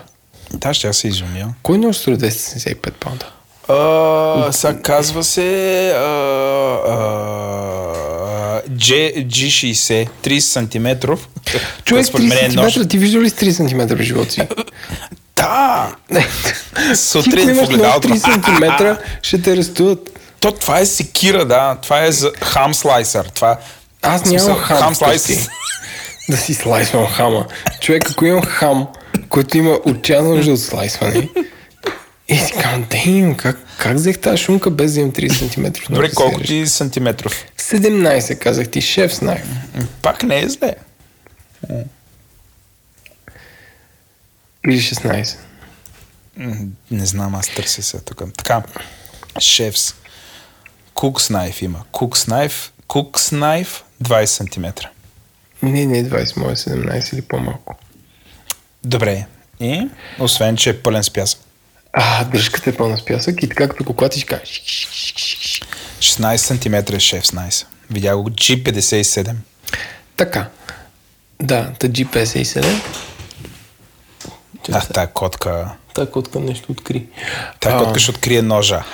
Не, не откри нож. Тема. А, също така такъв карвинг найф малък и японски нож за зеленчуци, който трябва да отиде оттатък, за да ти кажа кой точно номер е. Но с него изключително лесно се режат зеленчуци. Ще покажа някой път на зеленчуци. Добре, и кажи сега какво отстъпка получи. В смисъл, без пари ли ти ги дадоха? Казаха, Еленко, понеже много тичаш да тичаш, е ти, е Не, ти ножове. не. това за обичането на тичане е друго. Ама, общо ножовете струваха, т.е. този сет струваше около... Е, защото според мен на Гама Елит, продавача в България, няма много хора, които изпадат в потреси и си купуват такива ножове. Ам, а те някъде струваха около 550 лева, но с отстъпката аз ги взех за 400. И имам три ножа, които освен това са for life, защото ти такива ножове като вземеш и до края. Няма ли ти си е скучно? Не, с тези ножове никой не е скучен. А, добре, на мен ми изглеждат като нещо, което Стив Джобс е би произвел. Доста се епъл. В смисъл, признай, доста е епъл. Цвят, Искам тези да кажа, дупки, че за, за дръжката. 65 паунда може да си купиш Fishbone Tweezers, т.е. може да си купиш пинсетки за рибешки кокали, които ти със сигурност имаш нужда. О, да, аз тия рибишки коколи, знаеш какъв проблем е с тях? Не може да еш на риба. враг. Е се не, давиш всъщност път. Да. Обаче като вземеш един Tweezers и Шокваш всичко се. е окей, да. Всичко ще се нареди. Да. Аз само мога да кажа, че са супер красиви, като дойда в вас, там ще ги пипам. Да, каняте на, на нещо, което се реже. Примерно на салата от моркови, които ще настържа с нож. Не, не искам да ям моркови, не бъди гаден. Добре. Искам, искам да покажеш на пържоли или... Е, те пържолите не трябва да се нямат много нужда от нож. Ама anyway. Искам месо да ям. Добре. Бе, ако, ако живота ви опре до там, че смятате, че не е комплит без да имате хубави ножове, горещо препоръчвам японската марка Global. Като заговорихме за живота, аз какво си купих? Купих си една книга, която си... Книга. Ти си купуваш ножове, аз си книга. Кой е интелигента от нас двамата, Еленко? Кой? Точно така. А, купих си книга, да повторя пак книга, мисля, че за първи път тук говорим за книга. Книгата се казва Наръчник за живота на открито, която е на фирмата Вакон. Това е подозирам- Вакон. да, което подозирам, че има нещо общо с клуб Бегач, защото видях едно списание, дет съм го виждал да се раздава там. Не, Същите ли са? Те са хората, които а, издават повечето книги на лекторите на физкултура и обратното. Тоест ние каним хора и те ги издават. Та...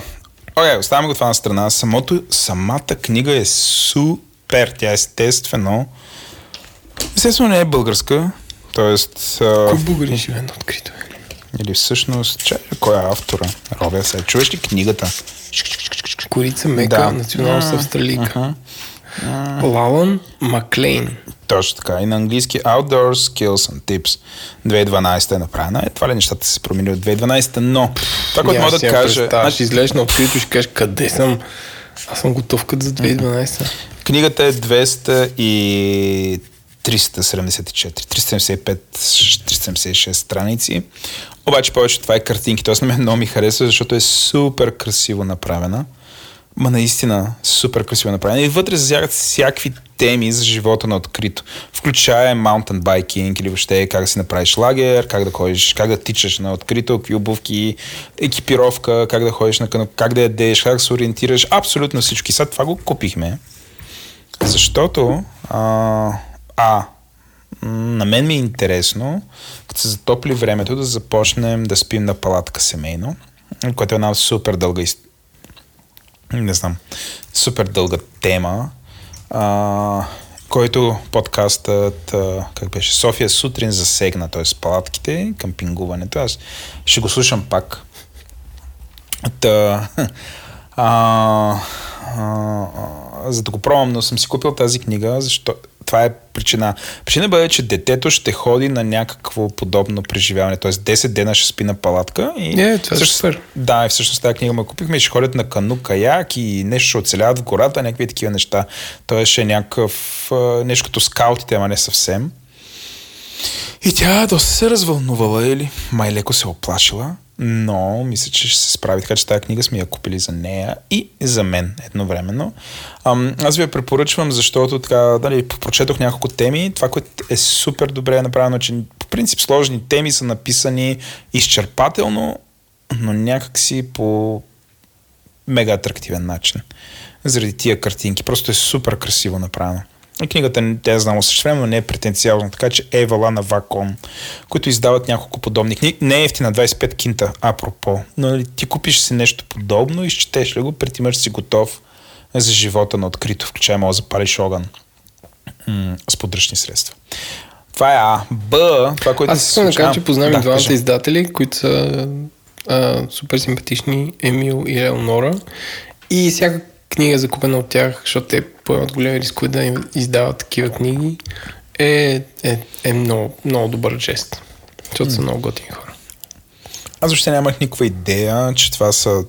Нали, само да не излезе, че съм го взел, защото с тебе се познаваме. Не. Значи, като отида в Бургас, което се случва веднъж на няколко месеца, м- а, там имаме нещо като ритуал. Значи, това, което се случва е, че трябва да седат кътми на едно определено място седат кътми в Бургас, пре- пресечка на главната. А, трябва да се разхождаш в морската и другото, което е, трябва да се посети хеликона. Нали, в Бургас, между другото, всичко се членува. Значи, т.е. не се ходи на в хеликон, там се ходи в хеликона. И ходихме на хеликона на площад, как се казва?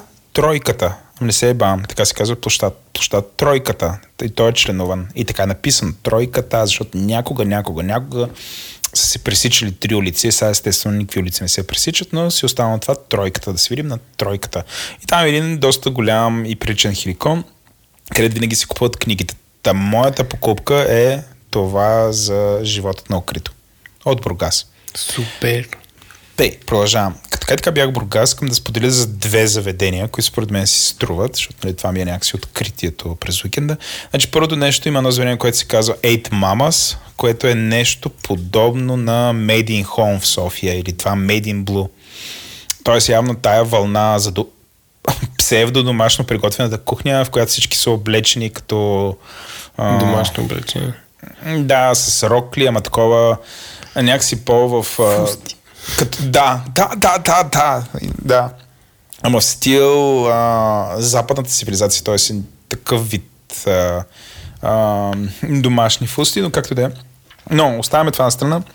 В това Eight Mama е супер вкусно, а, обстановката е супер приятна и също така а, а, има жива джаз музика, включая ние като бяхме, което беше петък вече.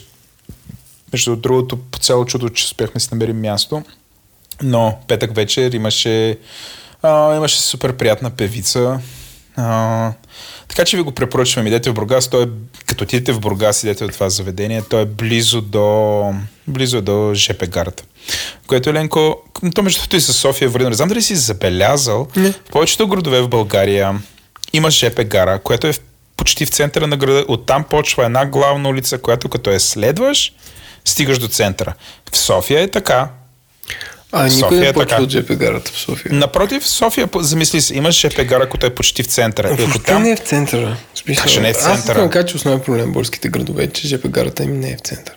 Нито във Варна е в центъра, нито абе, в на- Бургас, нито в Пловдив. Айде, мен, в младост ли е? В младост ли е? Ами, ама Не, не е в младост, младост. отнош... В смисъл, супер в центъра е. Младост е отнесено към центъра, който за мен е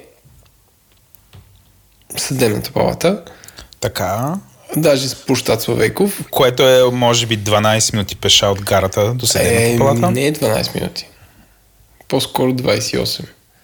А, добре, искам да се тръгнеш от, от младост до центъра е 3 часа. Ама младост не е център и никой не е бил областен Именно, център, не е центъра, е с- така преди 20 е. години. Но 30. карата в София е сравнително в центъра. По същия начин и в Бургас. Е, почва. Има съм го с супер много- град, където е реално е в центъра и е мислено да е така. Ама, не е добре, в. Бургас е буквално в центъра. В Бургас, като излезеш от карата, за 2 минути си на общината. Сега, архитектурата е на малко по-голям град. градове е друго нещо, защото там имаш и влак, който стига до морето и оттам е някакво... Но Бургас и Варна по-скоро може и по-в центъра да е гарата. Ама anyway. Е, не знам колко по в центъра ти искаш да директно на общината ли? В смисъл, отвори картата и виж къде е гарата, къде е това. Да, Гарантирам бе, ти за, знам, Бургас и Варна са ми много за еднакви в 3 това минути отношение. сравнително бързо ходене от гарата ще стигнеш до общината, която общината е the, the, the, very center. Айде, не е километър нула, което е... В Бургас има нещо, което се нарича километър нула. Знаеш ли, като ходиш по главната и си... Не, сега, му, сега му викали зърното и стигаш стигаш до един огромен кръг и в средата има... Това е на улицата. На една от главните, защото Бургас има две главни. Това е тая, която които не отива към Той морската. и Варна също. Да, на гъса. А, хайде, на тъса. И като отидеш на това километър нула и наистина пише километър нула. И ти си... И прилича на огромно зърно. И можеш да минеш по него да стъпиш. А зърно, човешко зърно. Да се уточни. Не на Мъжко или дамско или мъжко. Не уточнявам човешко. Става за Инстаграм. Да. А, този подкаст вече е джендър неутрален. И а, като казваме зърна, имаме преди човешки. Както е. Връщаме се. Ейт мама се едно. Така, това е първият вид заведение, който е такъв модерен ало. Следващия вид заведение, той е леко, леко различен, той се казва The Red Fox, няма си сайт. А, той е... Е, това е истинска хипстерия без сайт. а, има само Facebook страница. А, който е такъв ресторант, в който собствен... В смисъл, той е в една от пресечките на, а, на тая главна, която не хори. Мисля, че това е Александровска. Защото едната е Александровска, другата е Богориди, аз се ги бъркам. Но както е, това е а, главната, която ходи към този площад Тройката. Но това, което ми направи впечатление, аз отдавна не бях, бил, не бях в ресторант, в, в който собственика ти сервира. В смисъл, не и в България. Защото някакси в България собственика е шеф. Шефа не работи. Той, той някакси седи, дава къл страни и така нататък, но не... Коучва. не да. Ама не точно.Ами по-скоро раздава заповеди.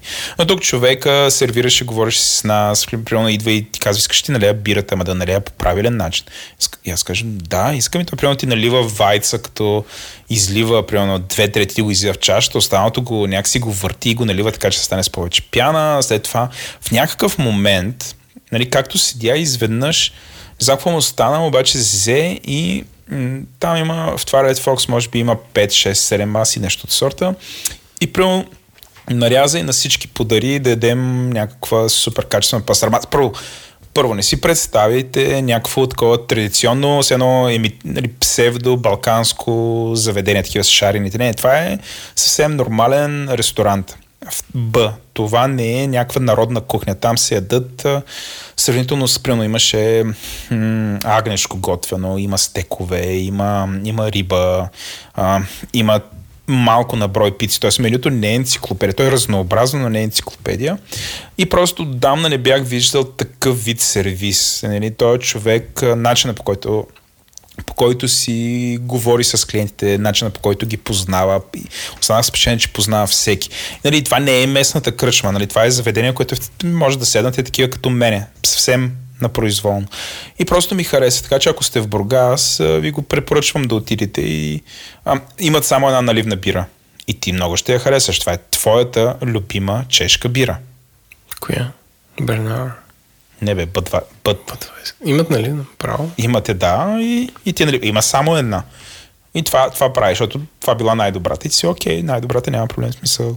Нали, това може да спори. Имат и други бири, но са бутилирани бири.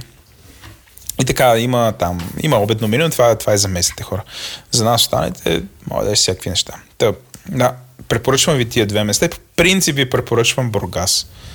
Нали, Бургас е мега интересен град, който в много отношения не прилича на останалата част на България. Нещо, защото има море, а защото по някакъв начин общината води някаква смислена политика.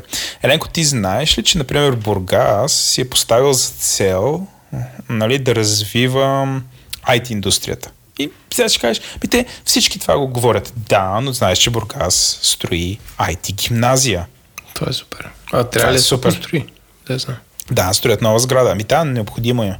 И така ще се творят цикъла. Т.е. имат математическа, имат IT и после, доколкото разбирам, имат много спе- специална програма за това е общината, не държавата, за субсидиране на университета, Бургаски университет, да се субсидират студенти, които искат да учат IT. Нали, което също е нали, много дълновидно, т.е. те искат да завъртят целият цикъл. Нали, от а, а, малки децата, след това профилирани в гимназията и възможност в университета да се учи. А, няколко IT специалности. Което е супер интересно и много, бих казал, правилно. Този подкаст достига до вас благодарение на Oracle. Древна Гърция оракулите са били хора, които дават информация за бъдещи събития, наставляват и съветват и в някои отношения са били като богове. Бог на шоуто и калифорнийската фирма Oracle, която предлага толкова много услуги, че чак ние не ги знаем всичките. Всъщност те се свързаха с нас, защото ни се кефят, което е доста добър повод, ако се чуете как да подкарате даден CRM, може да се свържете с тях. Имат офис за България и са нормални хора. Ядохме кебабчета и кефтета няколко пъти. Даже не гостиха в шоуто преди няколко месеца. Ако сте го изпуснали, може да видите епизод 33. Говори интернет достига до вас благодарение на Тики. Тики има задача да направи градския транспорт едно по-привлекливо място, но не от към хигиена, ами от към лесно и приятно пътуване. В този брой Тики има специална оферта за вас, така че ако искате да ползвате Тики безплатно до 31 май, трябва да отидете на gi.tiki.me, като Тики се пише T-I-C-K-E-Y, .me и там, като се регистрирате, ще получите код и начин да ползвате приложението безплатно. Опитайте. gi, като говори интернет, .tiki.me или в бележките на шоуто.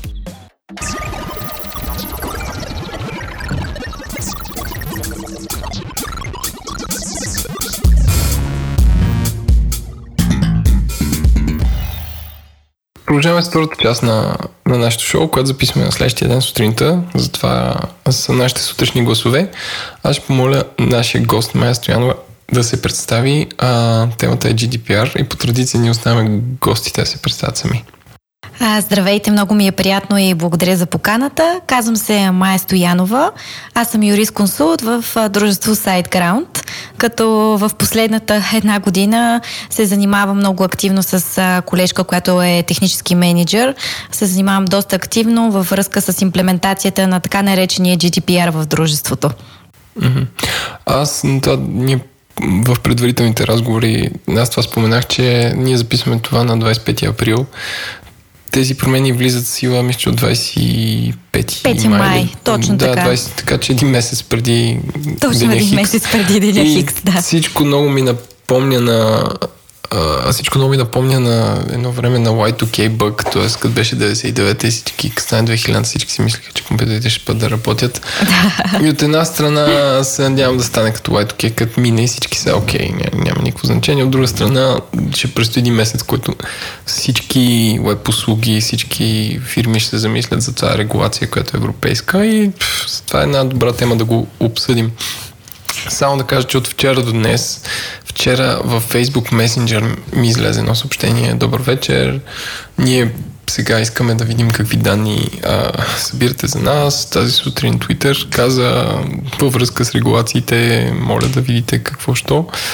А, едни огромни правни текстове. Вчера също така след обед а, един мейлинг софтуер, който ползваме в нашия клуб, а, който е просто да изпраща мейли през Amazon, един интерфейс. Апдейта на софтуера беше изцяло с GDPR, където всеки, който някога някога се е записвал в, ам, в, в нашия мейлинг лист да получава новини. Има така наречен GDPR таг, който а, може да му изпратиш един имейл, в който да му кажеш, че ще получава имейли. Той като цъкне, той го тагва и да може да праща само до те, които са цъкнали, че искат да получават. Въобще от всякъде се случва това нещо. Владо, ние с тебе говорим за GDPR от, от кога? От януари? От, от, не, от много-много отдавна. Как да? Поне от 6 месеца. Поне от 6 месеца. Той не е нещо Ние почнахме, така, честно така. да ви кажа, през 2016 година. Реално от тогава почнахме да се подготвяме, да се запознаваме, да ходим на обучения, защото това е изключително важна тема, която засяга нашето дружество. Доста. А що я засяга? А, засяга е, защото, както знаете, SiteGround е дружество, което предоставя веб хостинг услуги. А, освен това, ние имаме клиенти от цял свят и имаме дружества, които са регистрирани в а, няколко юрисдикции, както е в Европа, така и в Щатите, така и в България. Засяга ни, защото от 25 май, то и до сега ни засягаше, пак искам да вметна, че нещата не са чак толкова нови за нас. Ние а, всички тези а, политики за поверителност, общи условия, мерки за защита, ние ги имаме от, от съществуването на дружеството. Но има промени, които са свързани, например, с а, директен маркетинг, които трябва да адресираме към нашите клиенти. И като цяло ние трябва всички нови политики за общи условия, за поверителност да, да ги адресираме към нашите клиенти, защото има доста промени, които са свързани с новия регламент GDPR и ние сме длъжни да ги адресираме пред клиентите си, за да сме сигурни, че те са наясно по какъв начин техните данни ще бъдат обработвани, в какъв срок, какво ще се случи с техните данни. И нашата цел е клиента по много лесен и разбираем начин да, да разбере точно за какво се обработват, съхраняват неговите данни. А, аз, един от, всъщност, първият ми въпрос беше, възможно ли е да се обясни а, на прост език GDPR в две изречения. А, ще се опитам. Да, ще се опитам да, да не е на юридически а, език. А, най, за да е най-лесно, бих започнала така, че регламента е приложим за всички 28 държави членки в Европейския съюз, като както вече казахме, от 25 май той ще има пряко приложение. А, най-лесно бих обяснила регламента, че той ще защитава физическите лица, във връзка с обработването на техните лични данни и освен това ще има доста защити във връзка с движението на данните им, както на територията на Европейския съюз, така в Съединените Американски щати, така и в трети страни. Мисля, че това е най-лесният начин този регламент да бъде обяснен в две изречения. Значи защита и движение. И регламентиране движение. А добре, значи вие като, примерно, а, вие като предлагате хостинг на Владо, трябва ли да инструктирате, а Владо събира данни, да си праща някакъв нюзлетър, трябва ли да инструктирате Владо как да съхранява тези данни или той изцяло сам за себе си трябва да се погрижи за това? Тоест при вас задачата по-сложна ли е? Доста е по-сложно и много добре адресирахте въпроса, тъй като ние сме както администратор, така и обработваш лични данни, точно както дадохте примера с а, Владо. И точно в тази връзка ние трябва е, в момента и подготвяме такъв договор, който ще бъде за обработка на личните данни с наши клиенти. И защото, не, а, както знаете, ние ще имаме солидарна отговорност с Владо. Затова е много важно ние да го инструктираме, че той следва да спазва правилата, които са залегнали в регламент момента и много добре да разпишем от кой до кой момент кой каква отговорност носи. И също така е много важно тук да се спомене, че трябва много добре да се разпише в случай, не дай си Боже, на инцидент, а, относно уведомяването от страната на Владо, тъй като регламента залага нов срок от 72 часа, в който задължително трябва да уведомим в случай на инцидент и този срок трябва задължително да бъде спазен. Така че да, този регламент като цяло е много голямо предизвикателство за компании като нашите. А какво се класира като инцидент? Примерно данни са изтекли или са загубени? Така наречените, как? както много често се коментира, хакерски атаки, затова регламента много а, натъртва на това, че трябва данните да бъдат криптирани, mm-hmm. за да може да се предотвратяват такива атаки. Освен това, имаме цели екипи, които работят точно върху това да не се случва да имаме такива атаки. Mm-hmm. Постоянно разработват нови и нови а, системи, тулове, а, ограничават достъпа до конкретните системи, които достъпват, например, нашите служители и правят така, че да бъде по най-добрия начин сигурно за клиентите.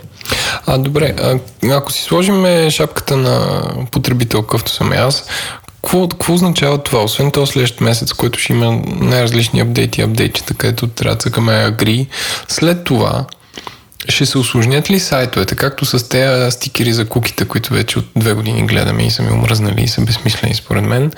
А, ще има ли ще има ли такъв ефект на, на това да, да, е, да е още по-сложно?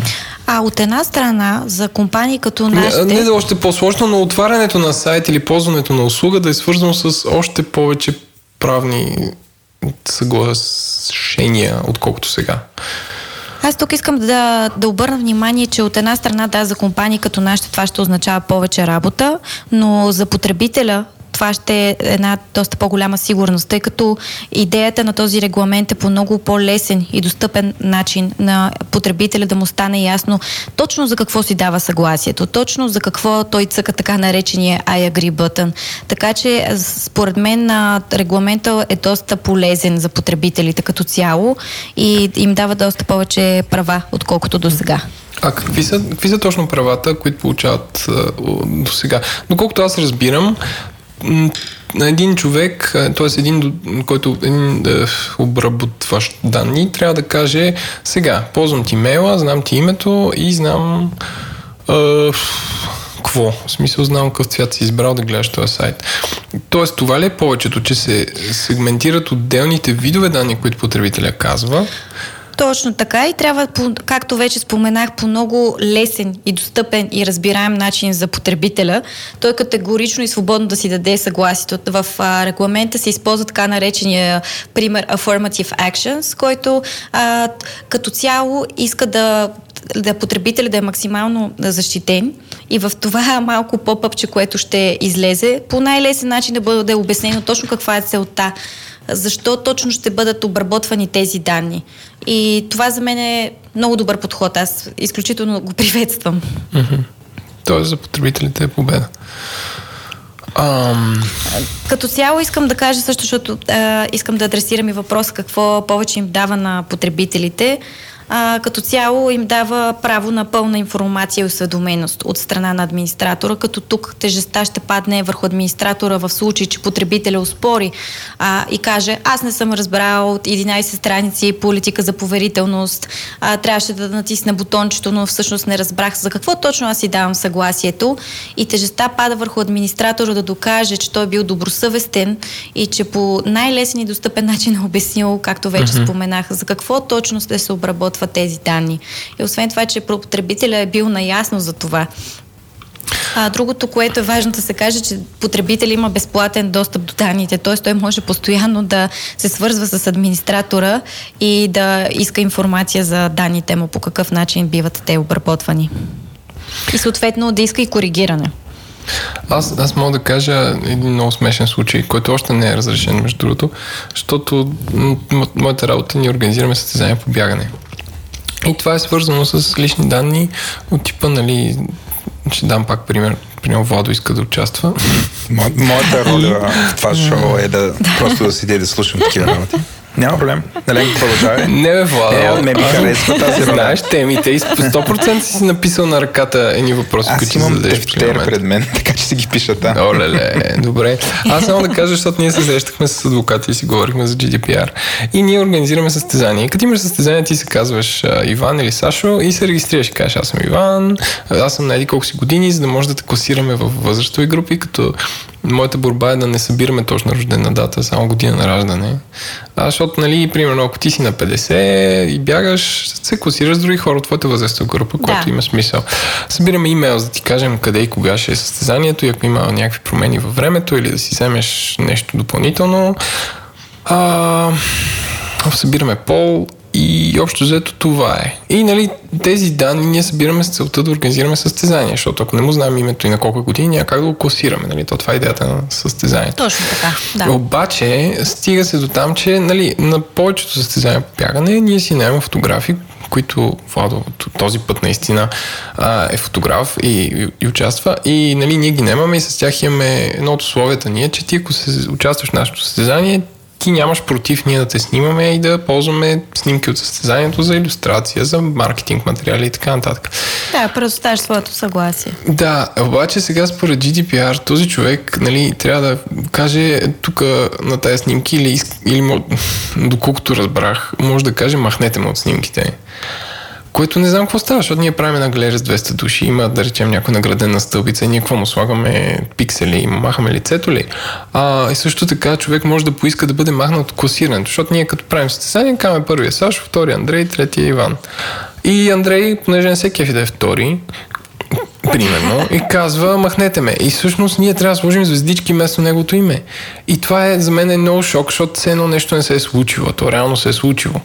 И нали, ти ще отвориш след две години с примерно, това класиране, а примерно за състезанията най-често са по един и същ маршрут и е важно на този маршрут какво кой е бил втори, с какво време. И ти гледаш, че на второ място има ни звездички. И това, е, това обърква на нас идеята като организатори за, за това нещо, защото този човек е напълно наясно какво се включва и нали, после ако използва това да се махне от класирането, това, е, това ни обърква работата. И те такива неща ми се въртят в главата. Да, определено. А, според мен е, нали, Да.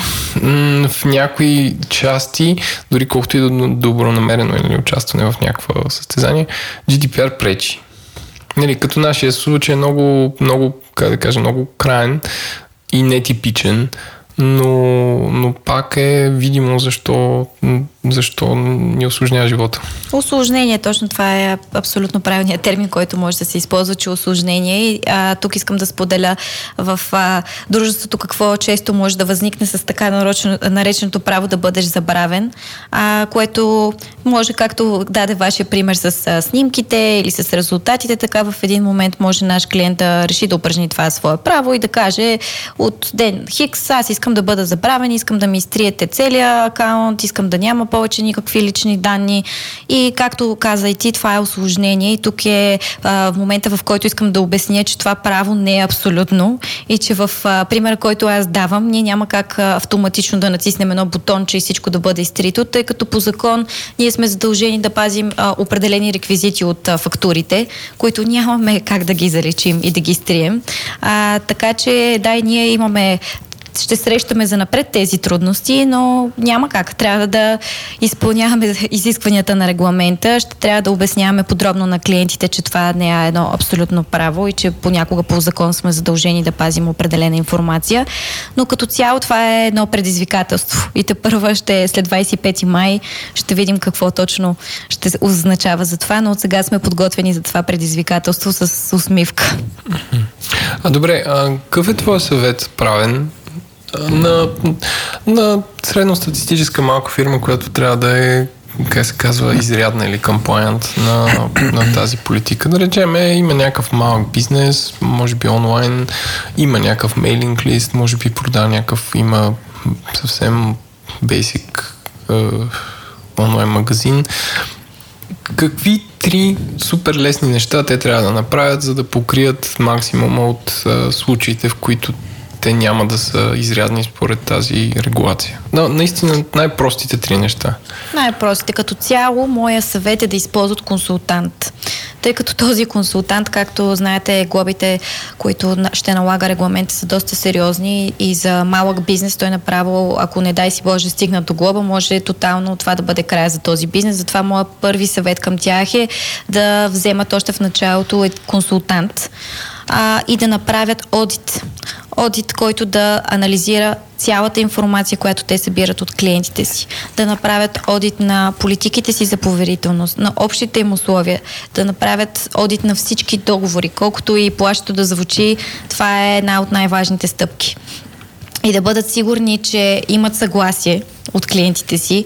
А, другото, което аз бих се посъветвала е да направят една декларация, която да покрива абсолютно всички цели, за които ще бъдат събирани и обработвани данните на клиентите им и да бъде колкото се може по-изрична и написана на лесен и разбираем език, както казах аз в самото начало, защото няма нужда от дълги правни параграфи, които не могат да разберат а, потребителите и а, трябва да отидат специално на консултант и който и той в някой случай не може да разбере какво точно се е искал да се каже. А под консултант имаш предвид, а, как ска, юрист консулт или а, юрист, а, а, хора, да, които юрист. са юристи, не някой, който бизнес консултант.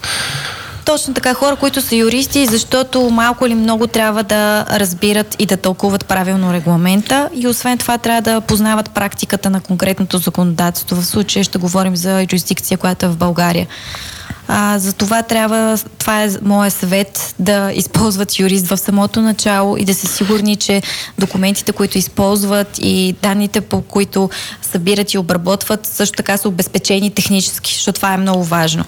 А, да се опитат да криптират колкото се може повече, да се посъветват и с технически консултант. Аз предполагам, че все пак имат някой, който ги съветва, mm-hmm. въпреки че е малко дружество и да бъдат а, сигурни, че не дай си Боже, ако дойде проверка от Комисия за защита на лични данни, те ще бъдат подготвени за същата. А ти като казваш, ти като казваш Комисията за защита на лични данни, те какъв капацитет имат всъщност на годишна база да правят проверки? Тук е доста интересен въпрос, на който В България това ли е единственото да... звено, което това е органа, който да, трябва да това е- спазва тази регулация? Не да спазвам и да следи. Това е надзорния орган, да, който ще бъде упълномощен да прави проверките, като той си взаимодейства с Европейския комитет по защита на данни.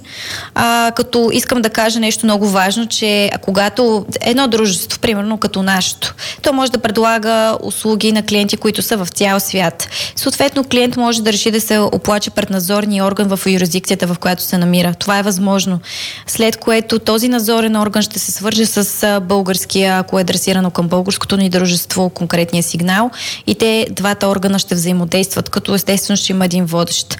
Така че тук ще бъде доста интересно те първа след 25 май. Като цяло, ако говорим само за България, е Комисия за защита на лични данни. Да, пак да се върнем на тях. Аз м- четох някъде, че те имат възможност да правят точно две проверки на месец или на година, нещо от сорта. Те като цяло, а, извинявай, че те прекъснат, а, те имат два вида проверки. Едната е по сигнал. Естествено, ако бъдат, а, ако получат а, жалба, те веднага трябва, в крайна сметка, това им е задължение по регламент да я разгледат, а другата е текущ която може да бъде, която може да бъде примерно да си съдействат с, както вече споменах, Европейския комитет по защита на данни и за да отчетат дейност, естествено, която е важна, могат да решат просто на свободен принцип да направят проверка в дружеството, без да имат сигнал. Това ще бъдат двата типа проверки. Добре, но все пак имат ли капацитет да го правят? Защото сега си представяме колко бизнеси им, има такива дигитални. А, реално те подсигурени ли са? Защото аз, доколко знам, не са особено подсигурени. А, искам да кажа, че аз бях Комисия за защита на лични данни, организира няколко разяснителни кампании, които бяха безплатни, което беше страхотно, защото всеки граждан имаше свободен достъп и представители на бизнеса. А, те ги организираха в абсолютно различни градове в България и по време на тези разяснителни кампании, това, което аз лично чух от тях е, че ще бъде трудно, за тях ще бъде предизвикателство, но те те първо ще се разрастват, те първо ще а, имат нова сграда, която ще осигурява обучение на така наречените новата фигура в регламента длъжностни лица по защита на данните.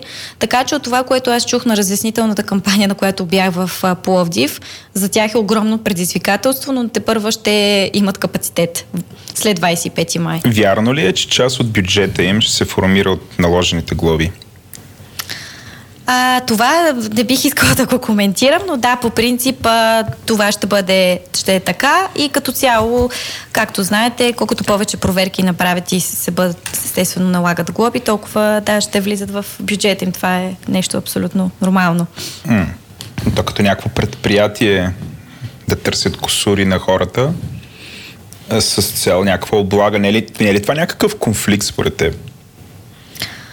А като цяло, това е тяхно задължение, което им е вменено от закон, от а, регламента, така че не бих казала, че това ще е конфликт. Това е просто ще бъде изпълнение на техните задължения, които са им вменени по закон.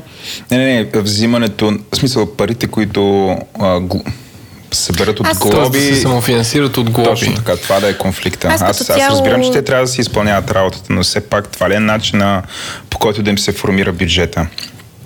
Той няма Защото да бъде така ги- формиран. Да. Няма да бъде формиран а, само на база на събраните глоби. Те си имат всяка година одобрен бюджет, така че това разбиране, може би, което е сред медиите, че едва ли не след 25 май те почват да проверяват само и само да глобяват хората.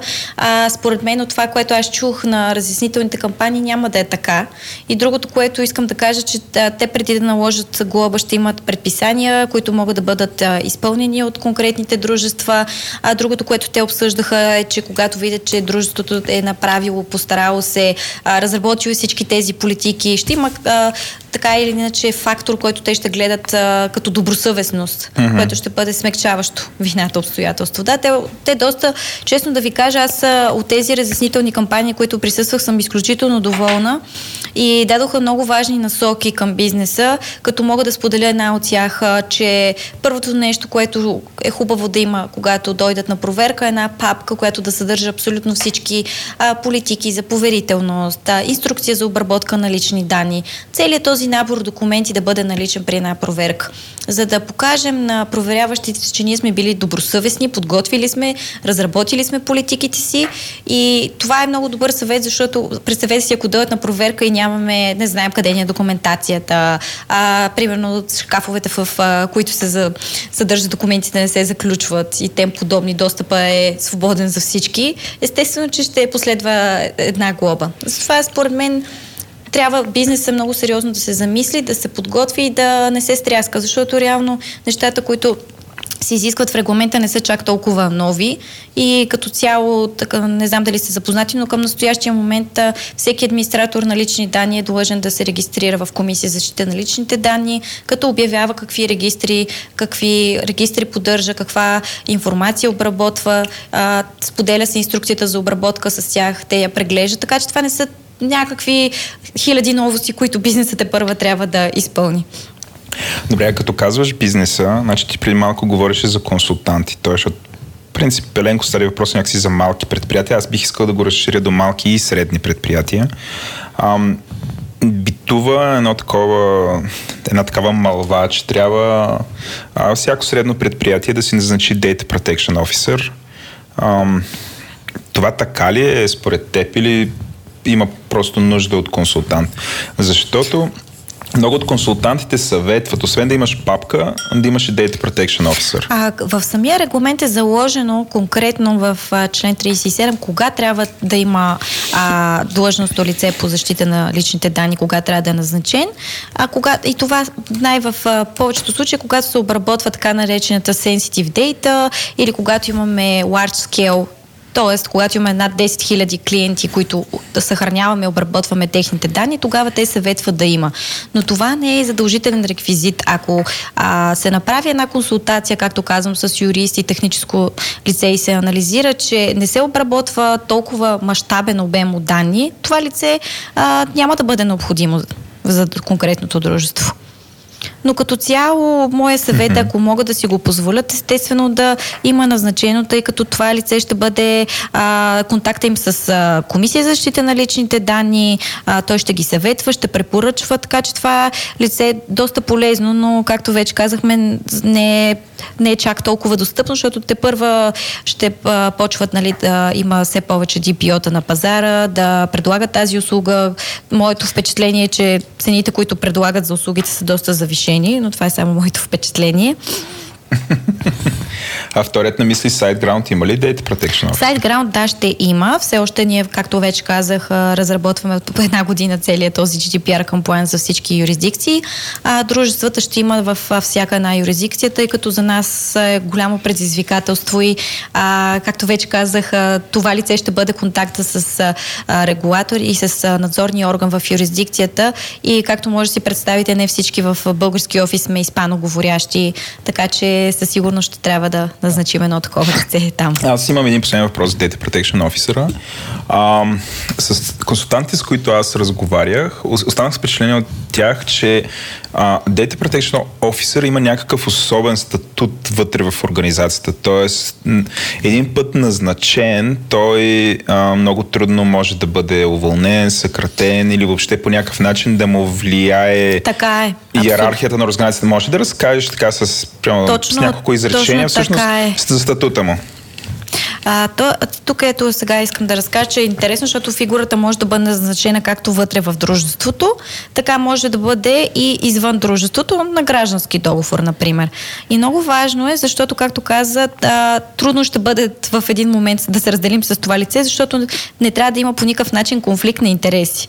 Тоест, ако тръгваме да се разделяме с това лице, ние трябва да докажем по безспорен начин, че а, това лице по никакъв начин, а, по никакъв начин не е застрашило Тоест, че не е субективен фактора, за който го премахваме от тази длъжност. Така че да, ще е доста голямо предизвикателство и това. Виждам обявите в JobsBG вече. Да, и аз ги виждам всеки ден.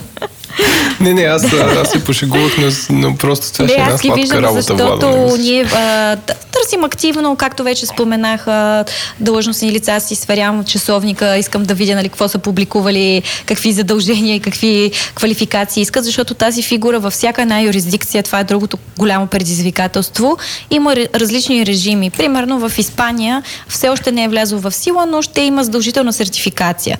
А, нашата комисия за защита на лични данни и председатели на тази разяснителна кампания каза, че и при нас в един момент ще има изпити за това длъжностно лице по защита на данните, но още целият режим е толкова а, неуреден, и е толкова голямо предизвикателство, защото трябва да се напасваш постоянно, да гледаш какво се търси, какво се изисква. Но честно да ви кажа, аз си мисля, че към настоящия момент е много трудно да се намери за България, говоря, длъжностно лице по защита на данните, тъй като този регламент те първо ще бъде а, имплементиран, те първо ще има ситуации в него, така че е много трудно да се намери лице, което има примерно вече практика точно в тази дейност. Ето това е гореща професия, ако някой от нашите слушатели Доста гореща. иска да изкара ни бързи да. пари и да не бъде уволнен никога, замислете се. А, а, Владо, ти още нещо. Очевидно ти си подкован, така да се каже. Еленко, аз, аз защото... работя в, в корпорация тия въпроси. Викаш, врявайки бидейки CTO. Не, бе, това е интересно, което каза за този офицер.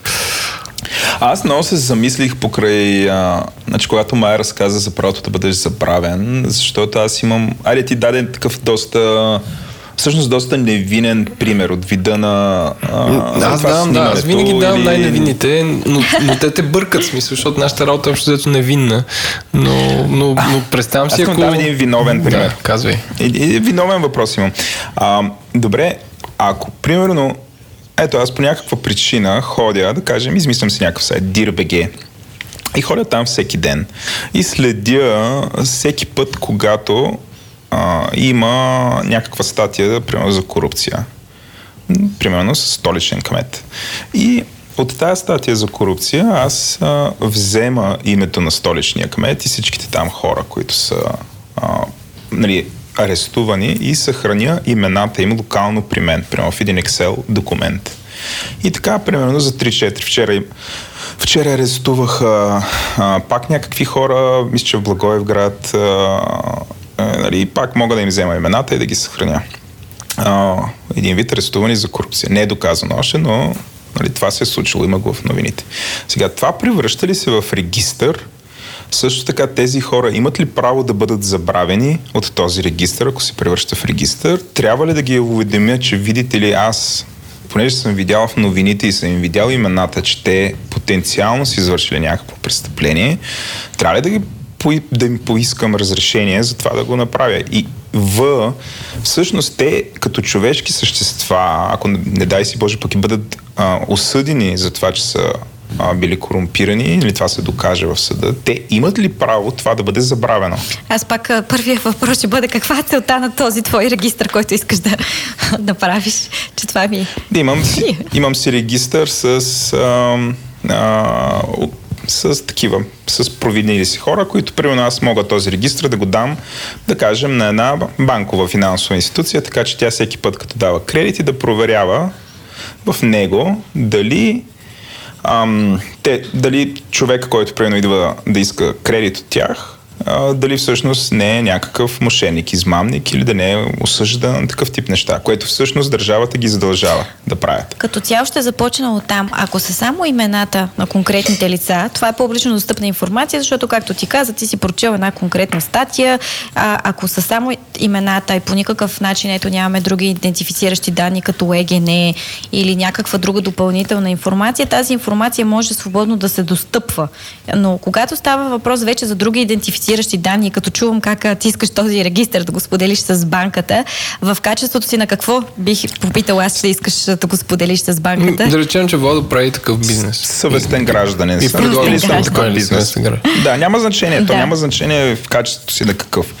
GDPR не ме регламентира. Аз просто създавам списък и го предоставя на трета страна. Ли беше едното е администрирам, поддържам и другото какво беше дистрибутирам. Точно така, да. М- така, да. да. Ето, няма, ето да, да приемем, че го прави като съвестен гражданин, който събира списъци на хора и ги дава. Не, не или, е, аз ще дам друг пример. Да речем, Владо събира снимки на зле паркирали коли. И а, айде сега се, да. Не, просто ги представя на скайп. Снимам ги по улицата, да, и, и ги, и ги качвам гражданите. Да. И изведнъж там се появяват, ма там няма имена на хора, там има автомобили. Да, обаче по а, номера на автомобила, по регистрационния номер веднага вече може да се идентифицира конкретния собственик на автомобила. Така че, да, да ще трябва една декларация. Със сигурност. Да се, да се върнем пак, т.е. ако видя примерно, всички тия, които, нали има едно приложение гражданите, всички автомобили с нарушения, които се публикуват там, всъщност трябва тези, които снимат нарушенията, да искат разрешение от тези, които са нарушили, за да бъдат качени снимките им на нарушението да бъдат качени в интернет и споделени с други По-скоро хора. да си направят регистър за тази информация и този... Аха. Да, да, защото това... Okay. Искам да кажа тук нещо много важно. По принцип, след 25 май, а, задължителната регистрация, която има към настоящия момент, отпада в Комисия за защита на лични данни. Съответно и задължението да поддържаме регистри. Но всички, на всички обучения, които аз присъствах и това, което съм чела, а, добра практика ще бъде, въпреки че това задължение отпада, всеки от нас да си поддържа този регистр. А, и ние ще си продължим, защото ние към настоящия момент имаме регистри, но и след 25 май пак ще си поддържаме тези регистри. Така че това е нещо, което е изключително важно да се знае. Добре.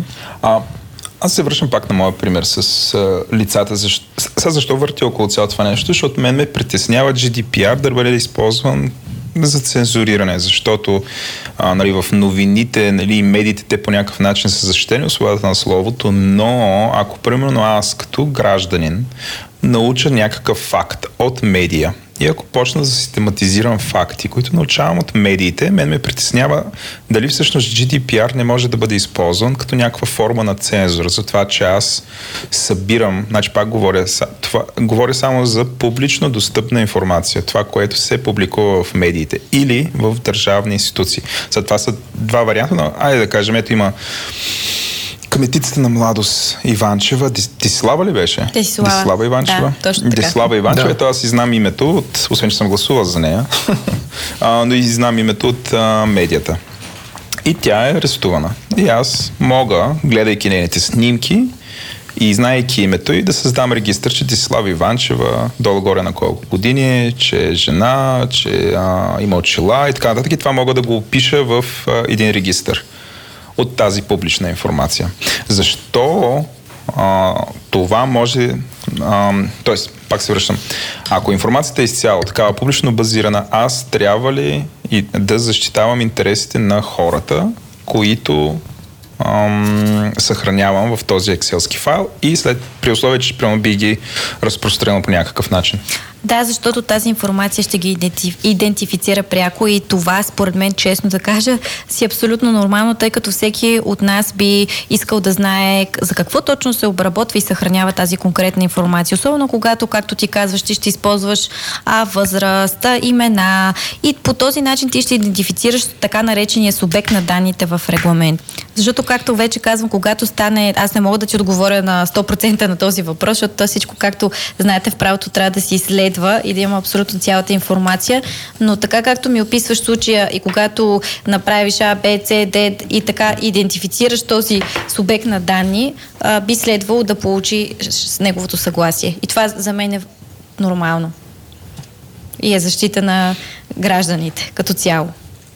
Но когато използваш само части от обществено достъпна информация а, и само части, които не идентифицират, ти ще имаш право да я използваш, без да искаш съгласието на конкретния субект на данни. Имената не могат да бъдат считани като нещо, като идентификатор. Защото да, аз знам, че те са Имената лична данна. пак също. се, разглеждат, пак, се разглеждат, пак се разглеждат в различни хипотези. Както казвам, когато са само примерно две имена, не три имена. Има Иван Иванов, толкова много в България, колкото Да.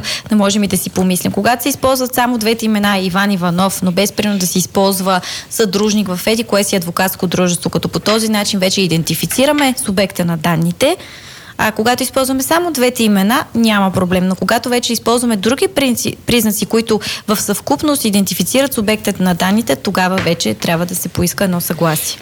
Добре. Еленко, подавам ти топката на тебе. Горещата топка. Аз а, горещата топка ам, а, малко такова, как да кажа, с един глобален въпрос, мисля, А, се имам ориентираме към да приключване. спокойно. Ам, А, Айма не, не. Давай ти тогава, имаш- локални ли са или глобални? а, По-скоро са локални. Добре, дай с Имам, локалното имам първо да притеснение аз също, за че... Айде, давай, А, да. или първо един, аз един локален, после Добре. ти, че много говориш. много говориш. Кой ти бизнеси трябва най-много да променят начина си по който работят? Това е цяло онлайн бизнесите ли са?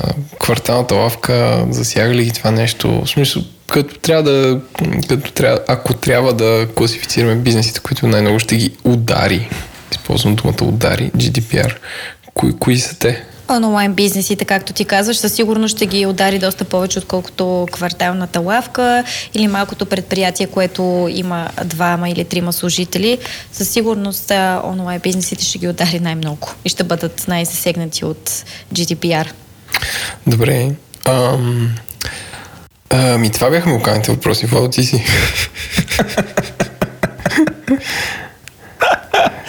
Понякога си смешен. Ам, ам, аз имам... Само понякога. Освен когато не излизаш на стендъп, а, комедии, а, където си смешен. Но Когато не това всъщност не сме го видели. да. така, тъм, има следния, след, следния въпрос. При условие, че всъщност комисията за защита на лични данни няма да има ам, не знам, може би няма да има толкова ресурс, за да извършва контрола. Не е ли всъщност най-големия проблем на бизнеса а, потенциалните GDPR тролове? Давам пример. Ам, отивам в някакъв сайт, рендъм сайт, примерно някаква медия, която изисква регистрация. Българска.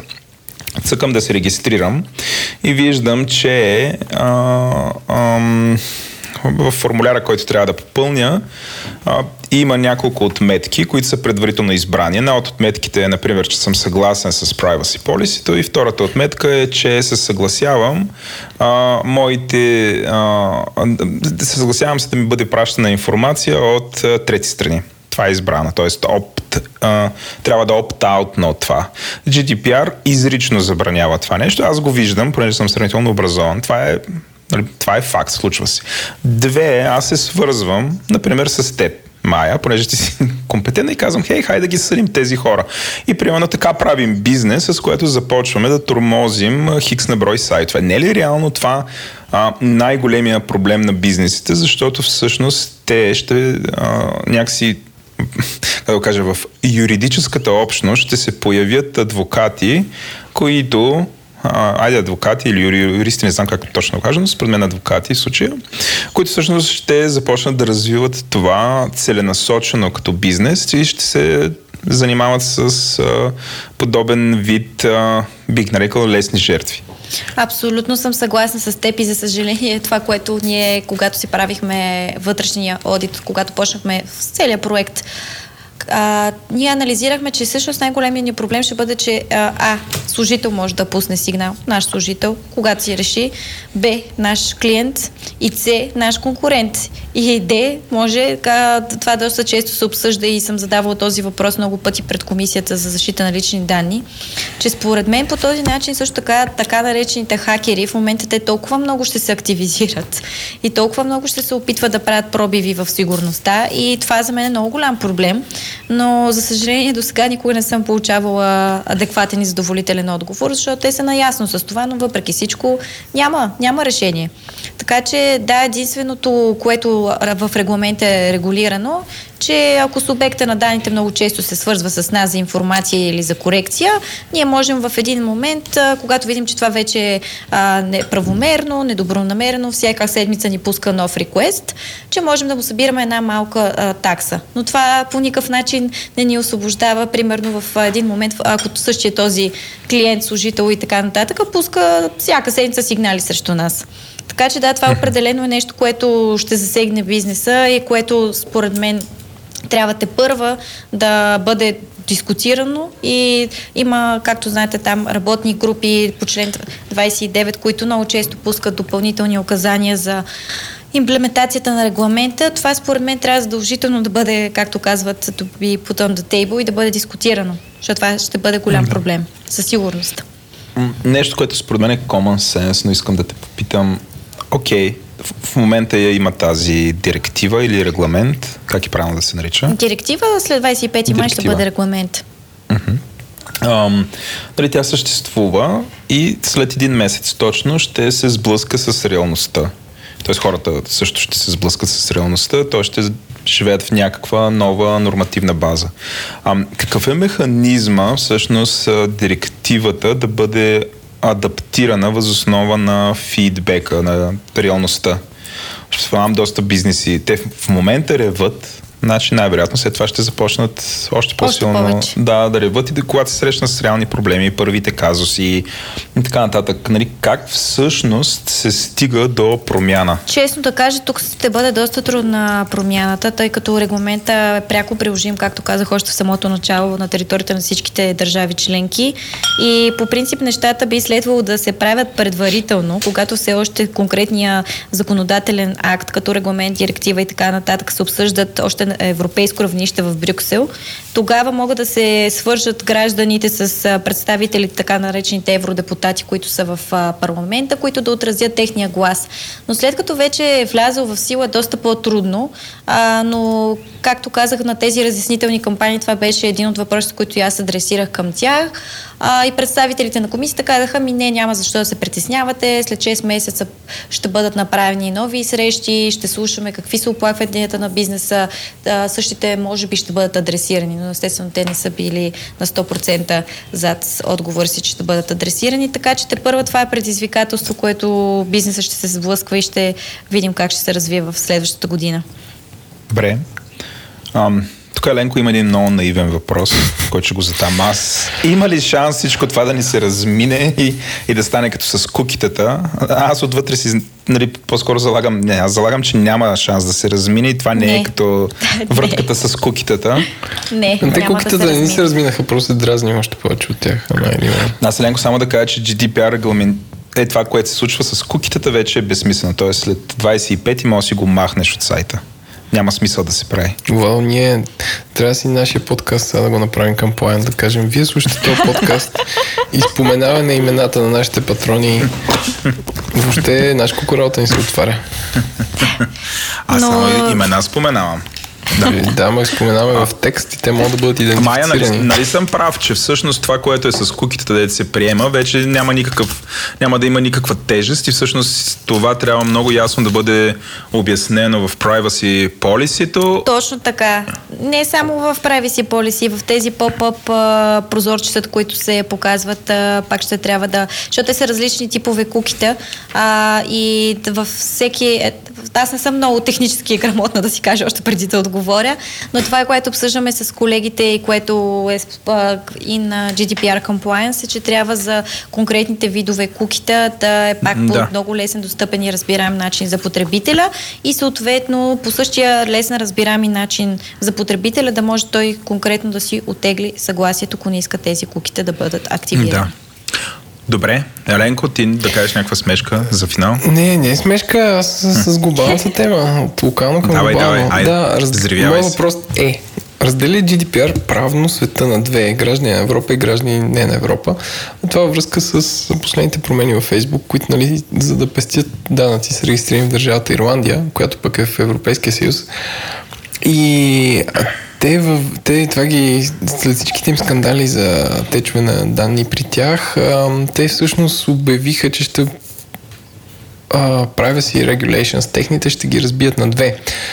Едната част е, която касае само за хора регистрирани опериращи в Европа, другата за там, за САЩ и за всички останали, което е доста, как да кажа, лицемерно от тяхна страна, защото от друга страна ти се регистрирал в Европа и събираш лични данни от, на, на колко на 3 милиарда души или 2, не забравих колко потребители имат, май 2 милиарда. А от, от, е, от друга страна казваш, еми, аз въпреки, че оперирам в Ирландия, а, тези неща ще касаят само европейците, всички останали няма да са защитени. И нали, той е по-такъв философски въпрос. А, а, лошо ли е това? По-скоро да. И Ами- всъщност трябва ли като европейци да се чувстваме като нещо, хора направили нещо умно, което ни защитава, т.е. като част от, как да кажа, по-избрани хора, които тези данни ще бъдат по-защитени благодарение на Европейския съюз и на тази регулация. Аз от наблюденията си, които имам в последните месеци, бих казала, че по-скоро не ги разделя правно света на две, защото ми прави впечатление, че дори компании, които са а, регистрирани на територията в, на Съединените Американски щати и нямат задълженията по а, регламента, въпреки всичко ми прави впечатление, че те си разработват а, политиките за поверителност, които да бъдат с а, изискванията на GDPR. И освен това ми прави, че дори туловете, които се разработват, са пак GDPR compliance. Така че, може би за конкретни дружества, както го спомена Фейсбук, не е точно така, но останалите, които аз съм разглеждал, ми прави впечатление, че по-скоро света се опитва да отговори еднакво за всички. Което за мен е много добре. И, и ние сме дали нещо на света. И другото, което искам пак да кажа, което е много важно, че дори когато дружеството е регистрирано на територията на Съединените Американски щати, но предлага услуги на клиенти, които се намират на територията на Европейския съюз, то също има задължение да спази всички изисквания на регламента. А, добре. Ами, това бяха моите въпроси. Чувствам се обогатен, Владо, не знам ти. Обогатен. Да, Ти, добре. и съзнание. Ами на мен ми беше интересно много и полезно. Което е... Да. И за мен беше много полезно. да. И се надявам, че и на слушателите им е било Да. полезно и пак бих искала да завърша, че не трябва да се стряскат и да се притесняват какво ще се случи след един месец. Просто трябва да си направят един хубав одит и да се подготвят в случай на проверка, което естествено това е ресурс. А, но въпреки всичко, според мен е постижимо и това е едно предизвикателство, което нямаме избор. Трябва да се сблъскаме с него. Добре. Много ти благодарим. Благодарим много. И аз благодаря за поканата, беше ми много приятно. И ви пожелавам приятен ден. Мерси. И да се справите добре с всички предизвикателства на GDPR. Се справим, ще ходим. Това беше всичко. Горещи благодарности на SBTech, SiteGround, Digimark, Oracle Tiki и нашите 80 патрона. Може да споделите този подкаст, като най-добрият вариант е да кажете на приятел да се абонира. Също така да споделите във Facebook, да напишете ревю в iTunes, да ни ри, репостнете в SoundCloud или да ни следвате в Twitter. Пишете ни в Twitter, като ни меншнете или ползвате хаштаг GI, където и ги е ударено. А продуцента на епизода е моя мил Стеленко, аудиомонтаж Иван Велев, аудиоконсултант Георги Марилов, музиката ни е от Унко, началника на Hype Squad или маркетинга е Рая Накева, дизайна е на Ели.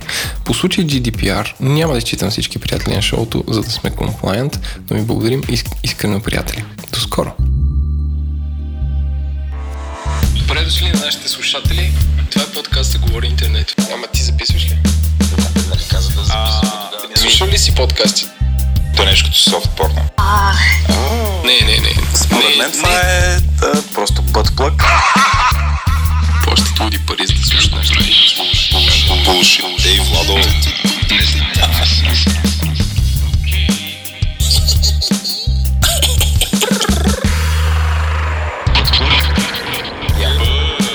Да. И- Не, не, ти си добър в това. Marketing and sales. Креативност нула. Не, не, че тъп, той не е тъп. А, Прост. прост човек. Полинолюбофрен, полинолюбофрен. Фрейвър, това ще го изпълня. Път, път, крак. на Snapchat, на Instagram, YouTube Live Streaming, Facebook, където и да е. Абсолютно лъжа. Фейк нюс. Фейк нюс. Супер долна лъжа. 213 хиляди биткоина. 320 калории. Три дена, три патрона. А, чакай, Кашпировски се обажда. Paula Can Houston, uh, two minutes LOS.